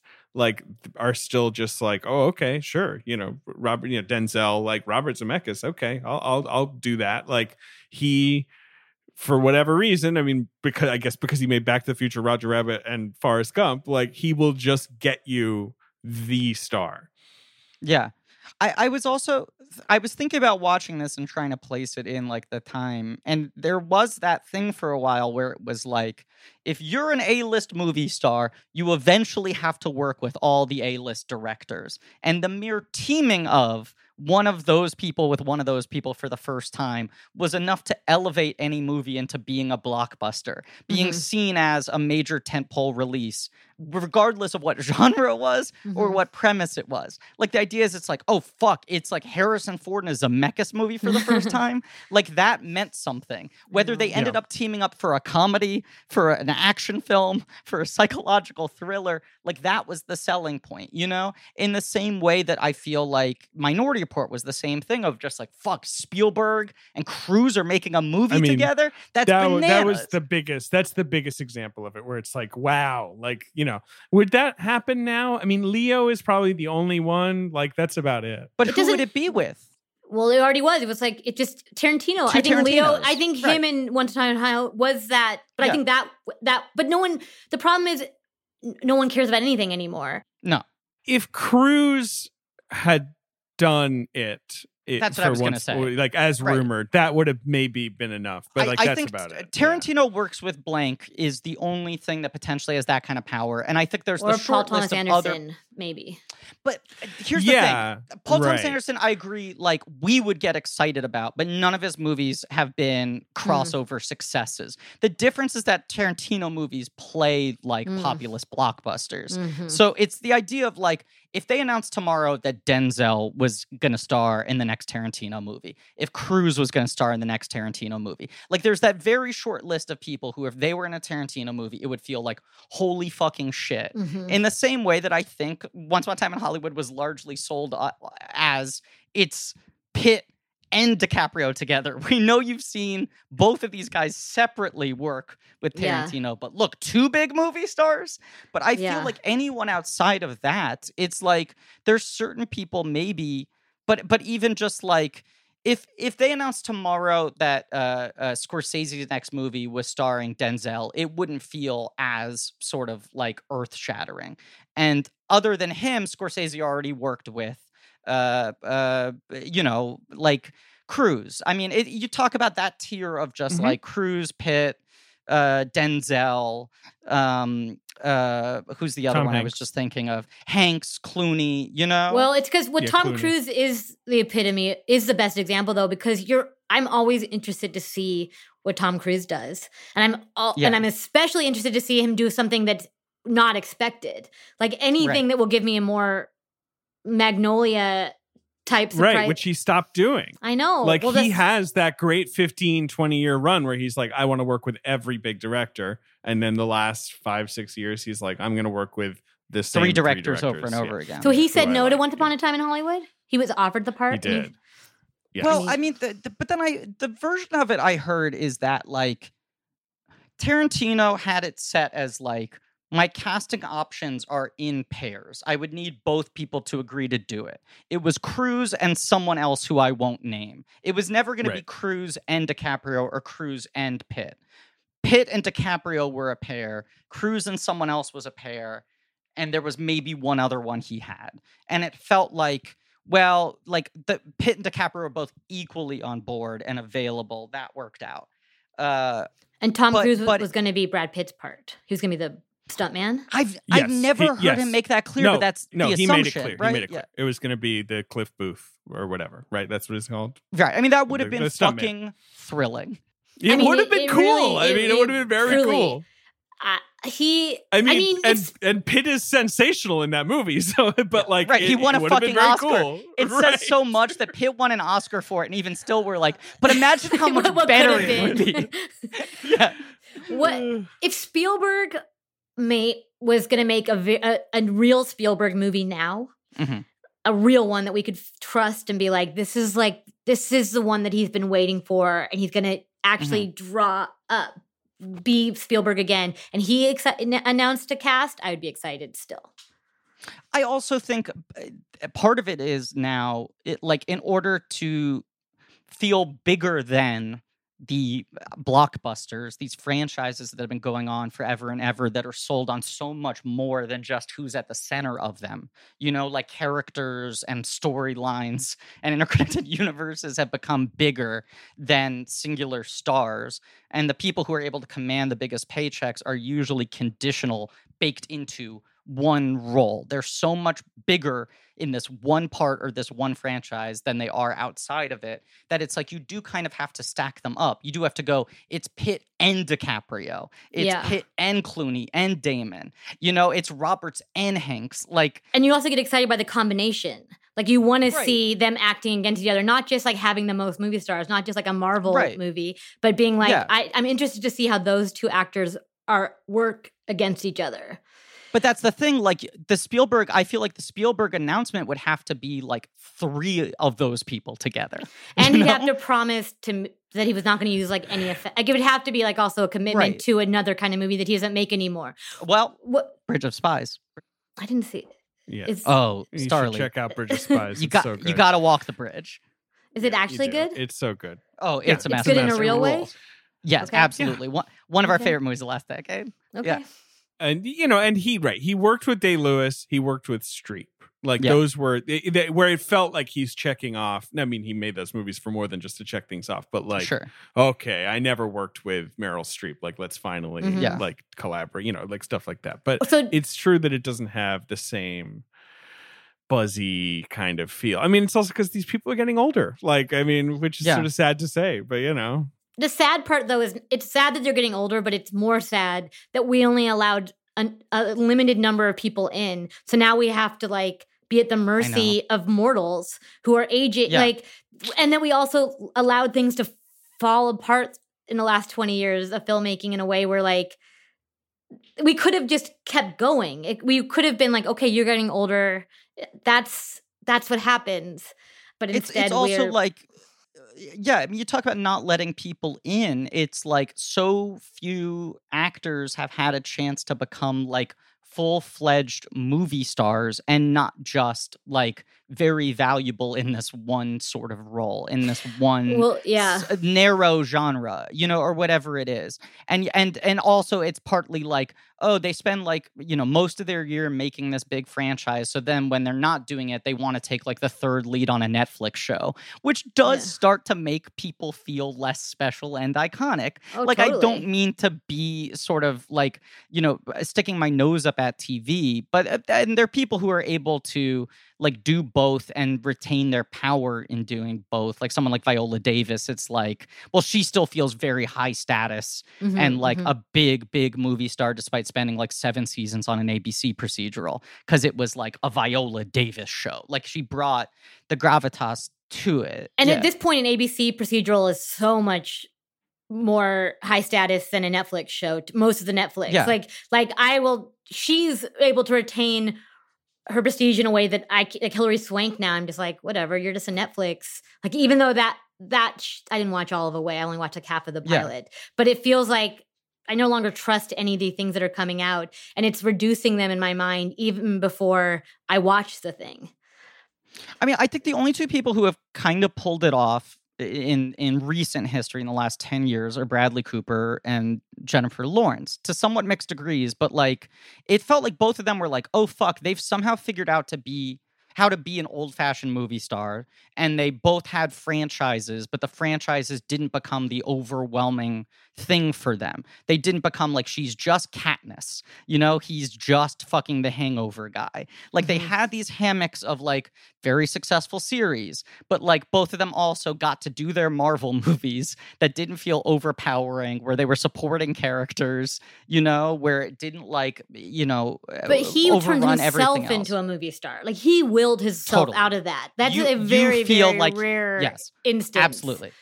You can feel the effort in Bradley Cooper saying like I am going to be DiCaprio. I am going to be a movie star Yes. who works with high tier directors and like is able to make prestige films feel like blockbusters. And I'm also going to become the high, the high tier director. Right, right. Right. And Jennifer Lawrence, it feels like she went like too much too fast. Everyone got burnt out on her, has taken time off, and is now trying to like come back. But I think Robert Pattinson is trying to do what she's doing. I just don't know if it's working because his movies aren't seen as much. But I definitely think he is trying to, to do that, and he takes very bold choices. Pattinson's a weird thing because it's like massive franchise. Then everything he does outside of the franchise bombs. Then he's like, let's wipe the slate clean. I want to play weirdos in tiny movies. Yeah, None of those movies are widely seen, but people start to build respect for him. yeah, And then now he's Batman. And the Yeah. question is like, are people going to like him as Batman? And after Batman, is that going to translate to people wanting to see him do weirdo roles? and is like, he still going to want to do weirdo roles, or is he going to have to do Batman be like, "This feels That's- pretty good. This is pretty the other fun." question. Yeah, Is he is Batman going to become his next Twilight until that ends, and then he goes back to making tiny weirdo roles? Like the balance is harder to do of making the non-franchise stuff feel as important to audiences as whoever the sort of a titular A-list franchise character you're playing is. I don't. I last night when I couldn't sleep, I watched uh the the new uh season of the Netflix David Letterman show which uh, Mhm. uh, just came Yeah. out and because he has like uh, you know a 45 minute hour long robert downey jr episode and i was just like yeah downey jr just doesn't do shit like this anymore i feel like he's Yeah. so protective of his movie star image the idea of watching him sit down and talk about his life for an hour feels weird i want to see this and david letterman just sort of asked him point blank he's like so like who are you now? Like, what do you do post Iron Man? Like, at a certain point, you're like, like everyone's favorite, like, oh, this guy's got all the potential, like young, exciting actor. Then you become dogged with like bad press, you know, sort of Yeah. like he's the most unstable. Is he gonna die? How long is he gonna end up in jail? Sort of dude. They pulls himself up and becomes like the biggest movie star, and then eh, clearly, kind of, it becomes a gilded cage situation for him where Yeah. he's terrified of doing anything outside of Iron Man or anything outside of that budget level. And you're like, him ending Marvel on such a high note where everyone was like, you ended it on your terms. Your last one was this huge fucking triumph in people's eyes. And then you make Dolittle and it it fucking sucks dog ass and everyone hates it. You know? Like, what do you do now? He'd be an exciting one in a Tarantino movie. He's another Yes. one. He needs to work with a good director again. Like that's what he needs to do. Yes, if they announced him with any good director tomorrow, it would be thrilling. It would be so exciting. And like he, you know, I mean, Fincher obviously got the he was going to be in Inherent Vice, which is Right. in my opinion a better movie if he's in it and I like Inherent Vice. Um Yeah. like here's the thing. Here's the thing that has had me thinking about him. I Mm. really like the HBO Perry Mason, which he spearheaded. I And threw was it originally on developed for him. for him. Yes, I threw it on months after it had finished or whatever, and with the caveat, you sort of are told like, look, you know, look, as with all these fucking prestige TV shows, it like takes like three episodes to warm up. it's a 10 hour pilot. Yeah. Ugh, right, yeah. right, right. I And which, ha- uh-huh. but it is so insanely specific and interested in things that no other TV show is interested in. Like where it's basically like getting into all kinds of weird stuff that was going on in LA after the depression or really during the depression. And it's written by these guys who wrote, you know, for Friday Night Lights, who wrote The Son, which is the most famous episode of Friday Night Lights. Like it is just clearly a no bullshit show that he was very invested in. Mm. And I'm like, why isn't he in this? Like, I almost Yeah. wish this was something he had actually followed through. Like, there's obviously some point at which, and Matthew Rhys is really good, but there's some point at which he's like, well, that's obviously just going to be too much, so I'm not going to do that. Like, I'll just produce it. And I wish he had gone whole whole hog. Like, I wish he'd Can just I- can I throw out Yeah, My thought, and this sort of ties back to like the Harrison Ford thing as well. Um, I, I there is this sort of thing when people get to the very, very fucking top of the mountain in Hollywood. Not that they have to be number one pole position alone, but when they're in that upper echelon where it feels like people get very protective of like, I never want to lose this. I never want to get dinged from this. So you start to become more sort of like you safeguard yourself from things that feel too risky, whether it's like this project feels too off or I don't want to lose the the veneer of I am a major blockbuster movie star. I don't want to star in something that feels smaller. I don't want to agree to ever take anything below my quote. Where it's like Harrison Ford would rather be like the the fucking like grumpy old sheriff in Cowboys and Aliens than for be ten million dollars. Right, then one be the lead in a movie for two million dollars that's better suited to his talents Right, because it's, it's, an like actually good script. Yes. it it ma- this movie is going to make it feel like I'm a bigger deal because they're going to put so much energy into look how much money we paid to have Harrison Ford stand at the side and go like I don't like these aliens, you know? Well, it's interesting because like Harrison Ford's at Harrison Ford's age, you get to the point where you're like, if I make the wrong choice, it's the last movie I ever do because no one will ever put me in a Right. movie again. And so there starts to be that kind of stakes. At Robert Downey Yeah. Jr.'s age, what I don't understand is when you don't have money, you are forced to take jobs for money yes. that you don't want to do. And you're, the entire thing you're working towards is I just want to have enough money so I can say no to this.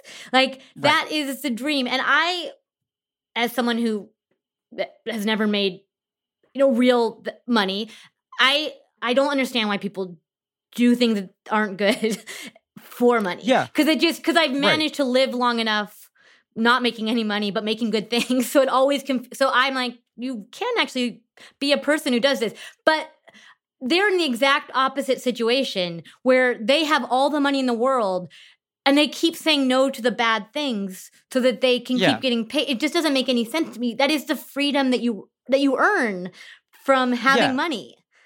And and like Ford will take more chances.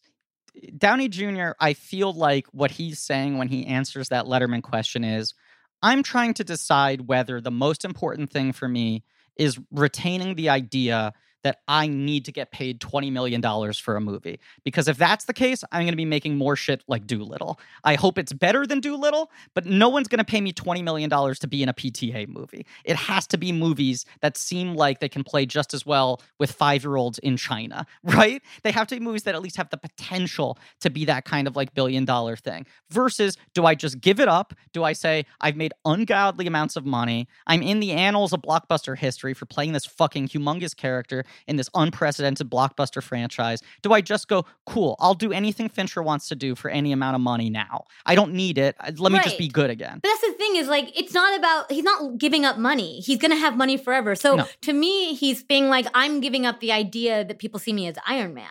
If I do the wrong Yeah. movie, my legacy is actually my last what they start to know me as is a loser instead of a winner. Yes. It's no it's it's separate from the money.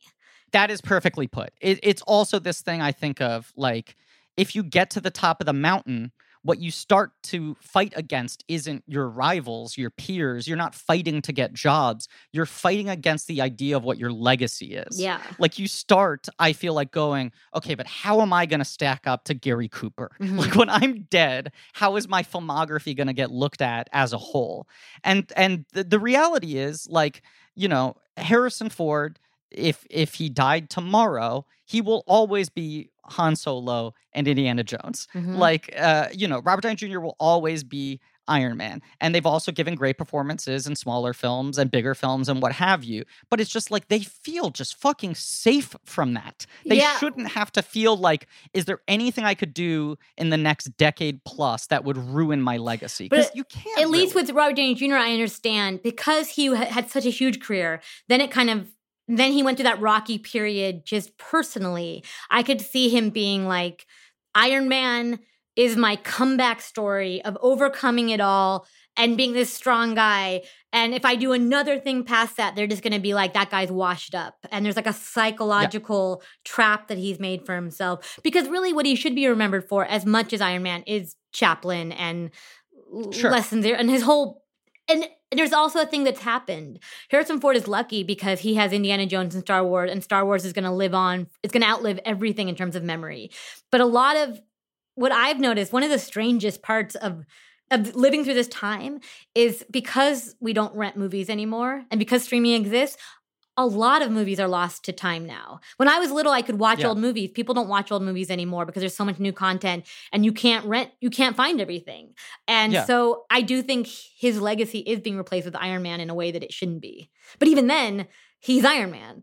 I agree. And and and I mean to get back uh, circle back around, it is the thing as we're going through this that makes Zemeckis feel so interesting to me is just like he seems kind of unconcerned with these questions. As much as I believe that every time he makes a movie, he's hoping it's a big blockbuster hit, he has never made a movie that I think he didn't believe had the potential to be Oh, a populist crossover thing. Mhm. Yes. You know, even his most bizarre films, he's convinced are going to be like because if you make Yeah. things as weird as fucking Roger Rabbit and Back to the Future and Forrest Gump that become blockbusters, you start to go like, I can will anything into becoming mainstream. That's Yeah. what the walk is. That's what Marwen is. Right. He's like, this is something that people don't know that they want, but they're going to love it. Uh, yeah. This is why there should be a job. I often think it should be my job that where we where you get away where you save the people from themselves. Like he Yeah. those that's a good instinct. Him taking those chances, him making Yeah. different kinds of films. It's not that well, I always forget that movie's called. What's the terrible the Steve Carell one? Mar Mar Welcome Mar- Marwen. Yeah, Mar- Yeah. so I saw that Christmas Day in the theater. Uh Yeah. so it's not that I don't want him to do that. It's that I want him to let the people Sure. in who say that we need to actually talk about your instincts and tell you how to Yeah. get I, everything should be like Jerry Maguire where everything the speech about I know you for the man that you that you could be. Like that's what I feel about these people cuz they do have to Yeah. be saved from themselves in order to become yeah. themselves and be the greatest versions This of themselves. this is such a fascinating movie through that prism of like here's three heavy hitters all like at the final stages of their no one questions them status Mhm. and also the end of studios being willing to greenlight $100 million movies based on three undeniable people Mhm. and willing them into becoming blockbusters. A- And, and as you said, Starlee, it's like I'd rather see him make a bad movie that's risky Yeah. than than agree to do the Flash because he can and he could That's I was probably about, that's what I was going to bring up. When Yeah. he was considering the Flash, I was like, it's over, man. Like if it's over. even Yeah. Zemeckis is like, fuck it, I'll do a DC universe movie. Like it just it, it- like Raimi doing Doctor Strange. No offense to Raimi, like Yeah. I'm excited or whatever. Like I'll I, whatever. I, I'm happy he's making a movie, but. It, it does kind of just feel like okay, all right. They're just like, well, what fun That's thing a can I paycheck. do with Yeah. within this, yeah. But you you're know? also like it, the bigger bummer is that Raimi has only done one movie out of like the big franchise machinery in the last 20 years. It's three Yeah. Spider-Man and Oz reboot Yeah. and Drag Me to Hell. And it's Mhm. like you wish even if they were disastrous that Raimi had made a Welcome to Marwen. You know that Raimi Yeah. had Yeah. made a flight or whatever. But it's he- like Yeah. then maybe you don't get to make another one. I guess is the I fear. don't- I don't. yeah. know. It's Oh, all look. the question of uh, right, how do you make sure you don't lose that status, which is a a fear that is silly. we got to play the box office game, guys. Yeah. we got it. We got it. We got to get play the box. Can I just say game. two I mean, things very quickly? Yes. One, uh, uh, after watching the trailer for this movie, uh, where they reveal uh, everything that he had the affair, that the ghost is of the woman he had the affair with, sleeping, you know, wherever- I I then was reminded the fucking scary movie two is so much about what lies beneath. And the trailer for Scary Movies 2, that was also the money shot. Was like someone's having sex with Tim Curry and uh, Anna Faris, I think, and then he says who, and then he leans in and becomes like fucking Marlon Wayans or whatever. He becomes one of the Wayans brothers. Oh yeah. It's just odd that this film was that culturally like tapped in for one moment. Yeah, that not yeah, only was the film this big, but a parody movie was like getting its fucking shine off of parodying it specifically, and then gone. Never talked about again. And again and then- and and forgotten like i Yeah. remember all the twists from every random psychological thriller i ever saw and this was not like that wasn't clattering Right. around my brain But like a year later, the movie was iconic enough that they were like, this is one of the three major thrillers that we're parodying in this sequel.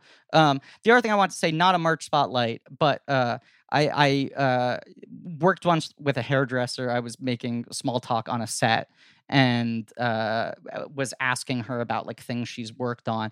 And she told me like, yeah, I always like to like collect things from the things I work on whenever they have like set dressing sales or prop sales. I always try to Griff. get little mementos from the film. What have I told this story have before? you, you, but so many years ago. But I remember this story. I believe you told it like during the like Star Wars days. I, if it's about the bathtub, yeah, yeah. is, And I was like, so like, what do you have? And she was like, little things, little things, little things. The bathtub from what lies beneath. And I was like, you have the bathtub bathtub from what lies beneath. Like I hadn't seen it, and I was like, "That's the fucking poster." That whole movie's about the bathtub, right? And she was like, "Yeah, someone made a massive mistake. They were not supposed to give that to me." I, I, I mean, Which you saying that they built multiple bathrooms. Yeah. Yeah. I guess they had multiple bathtubs, but it's still just insane that she just has that in her house. But doesn't didn't you tell me like she couldn't even use it? Like that it was not functional. It was right, just it's like a, freestanding right. clawfoot bathtub. She was like, I can't figure out how to hook it up in my house. It would cost too much money. I just have it as decoration in the middle of a room. The bathtub I where mean, Harrison Ford almost murders cool. his wife. it's such an important prop. It's like having the Winnebago in your house from Breaking Bad. It's the titular role. Yeah. Um, yes. Uh, box office game. Okay, so uh no, it, it was I mean, this is July 21st, 2000. It was Wow. obviously number one at the Yeah. box office. You mentioned Scary Movie 2. Guess what else is in this box office? Scary movie one. Yes, it's number four. Just I, I, I, I three weeks. Just absolutely, people forget like a true sensation. Humongous. One of the Yeah. Biggest R-rated hits of all time. Like when it came out. So big that they Um, make the sequel from beginning to end in like six months because they're like, we need That's to what I'm saying. while Like the that's how iron is quick. white. Because Yeah. Scary Movie 2 is 2001. Like they turn it Yes. around Wow. immediately. That's partly probably why it has a What But Lies. But they don't start writing like, it well, until January. It comes out in July. Mhm. Yeah. All right. Um, but so all right, What Lies Beneath is number one. Uh the movie was a big hit. It opens to 30 million. It made 300 worldwide. It's a big hit. Yeah. Um, what's number two, Griffin? It's a movie that portends many of the trends we were dismayed about in this episode. Hmm. Is it the movie X Men? It's X-Men. Number one. Yes. It is the first X-Men, which if you Mhm. watch it now feels like a goddamn art movie compared to what followed. Because Yeah. there's not a lot of money on the screen in that No. movie. And it has this weirdly very austere. weird. Yeah, and it has this like leather and steel aesthetic Yeah. that is like just kind of cutesy to look at now. I mean, it's it's Hmm. not whatever. It's It's it's, a funny movie. Yeah. Uh, all right, number three at the box office is a film I saw in an empty movie theater. Hmm. Uh, it's an animated film. It's opening to twenty million dollars. Fully animated. Yep. Uh, from 2000. Is it a Disney movie? No, Is it an art art animated? no, And it's not a DreamWorks, is it? no, no. Is it? Is it an adapt? Is it like a, a adaptation of something? It's a sequel. It's a sequel. It's a hmm a 2000s animated sequel that you saw Gar- alone, Gar- but Gar- a Garfield kind of. No, no. Mhm. I mean, like not a movie you guys could ever even. I oh, mean, oh, oh, David, David, David, David, David. I what? gave myself the biggest clue talking through it. It was an animated sequel from the year 2000. Of course, it has to be Pokemon the movie 2000. I mean, it's right there in the name. One of the funniest titles ever.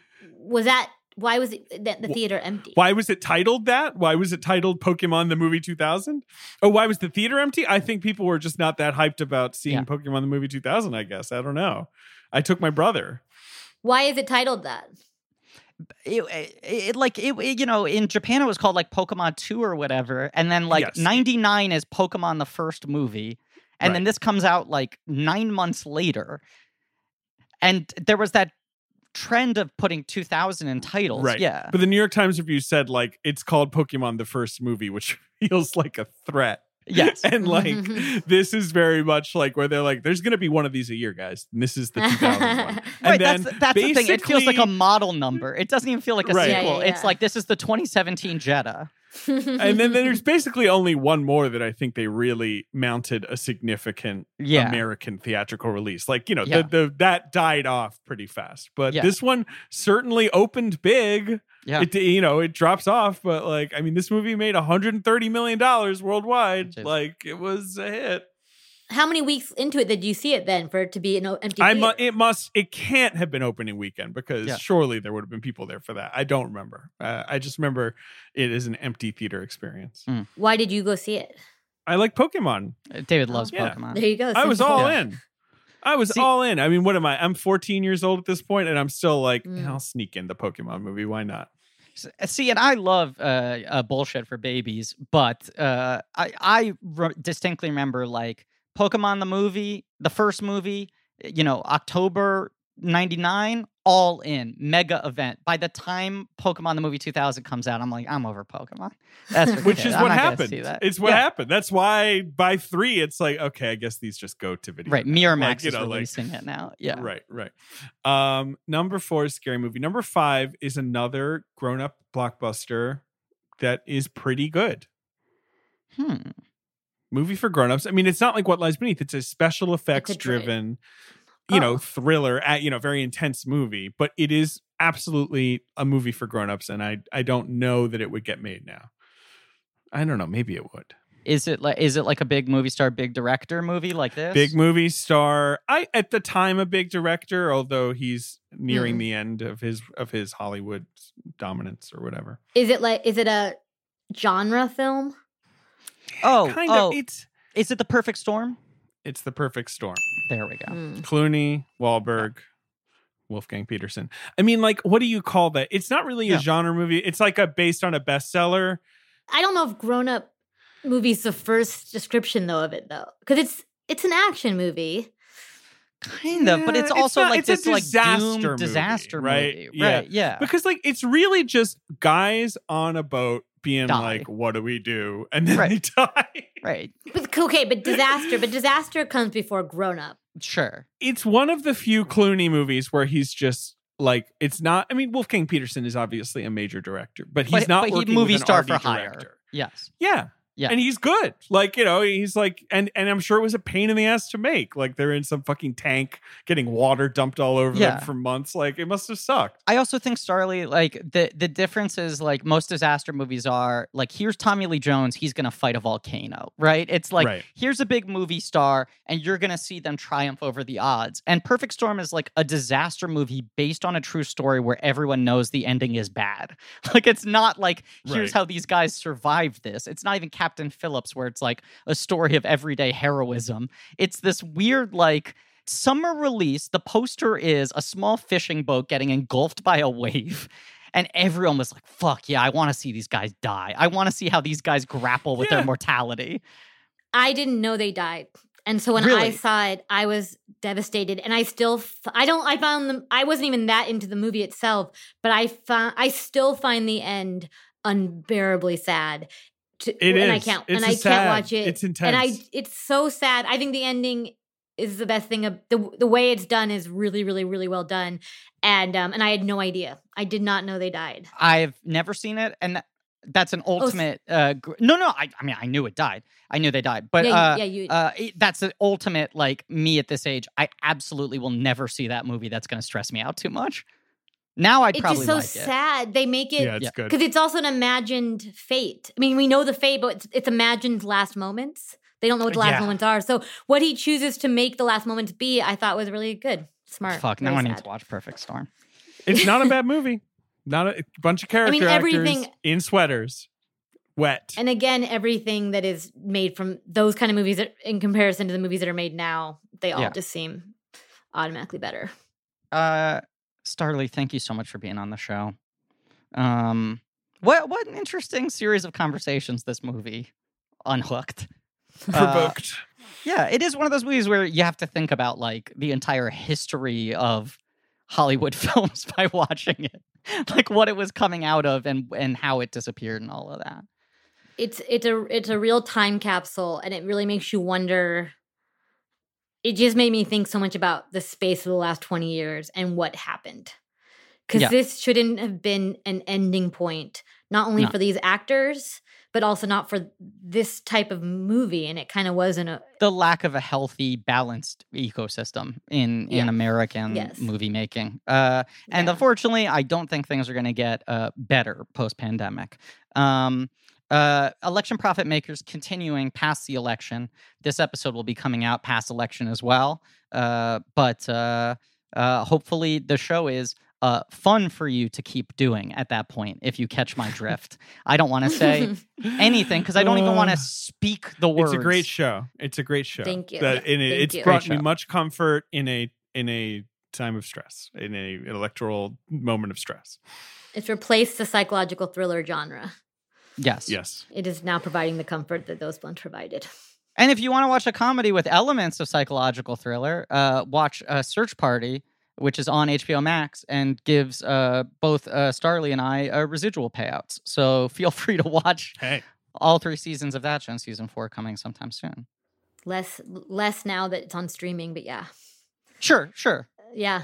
Um, you're also truly, I think, my favorite part of Search Party. Your your Oh. performance on it. I'm not just saying you. that. It's the best. Uh, that's that's my favorite performance I've given, and I've spent uh, Yeah. the following years trying to get anyone to hire me to do something like that again. Uh, and instead, So people just want me to, to fucking drop coffee cups. Mm.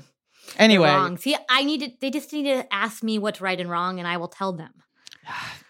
I, let's start the, the ingredients campaign are now. all there. Yeah, like uh, just, just Starlee Kine if- for grand arbiter of entertainment industry. It's an elected right, position. exactly.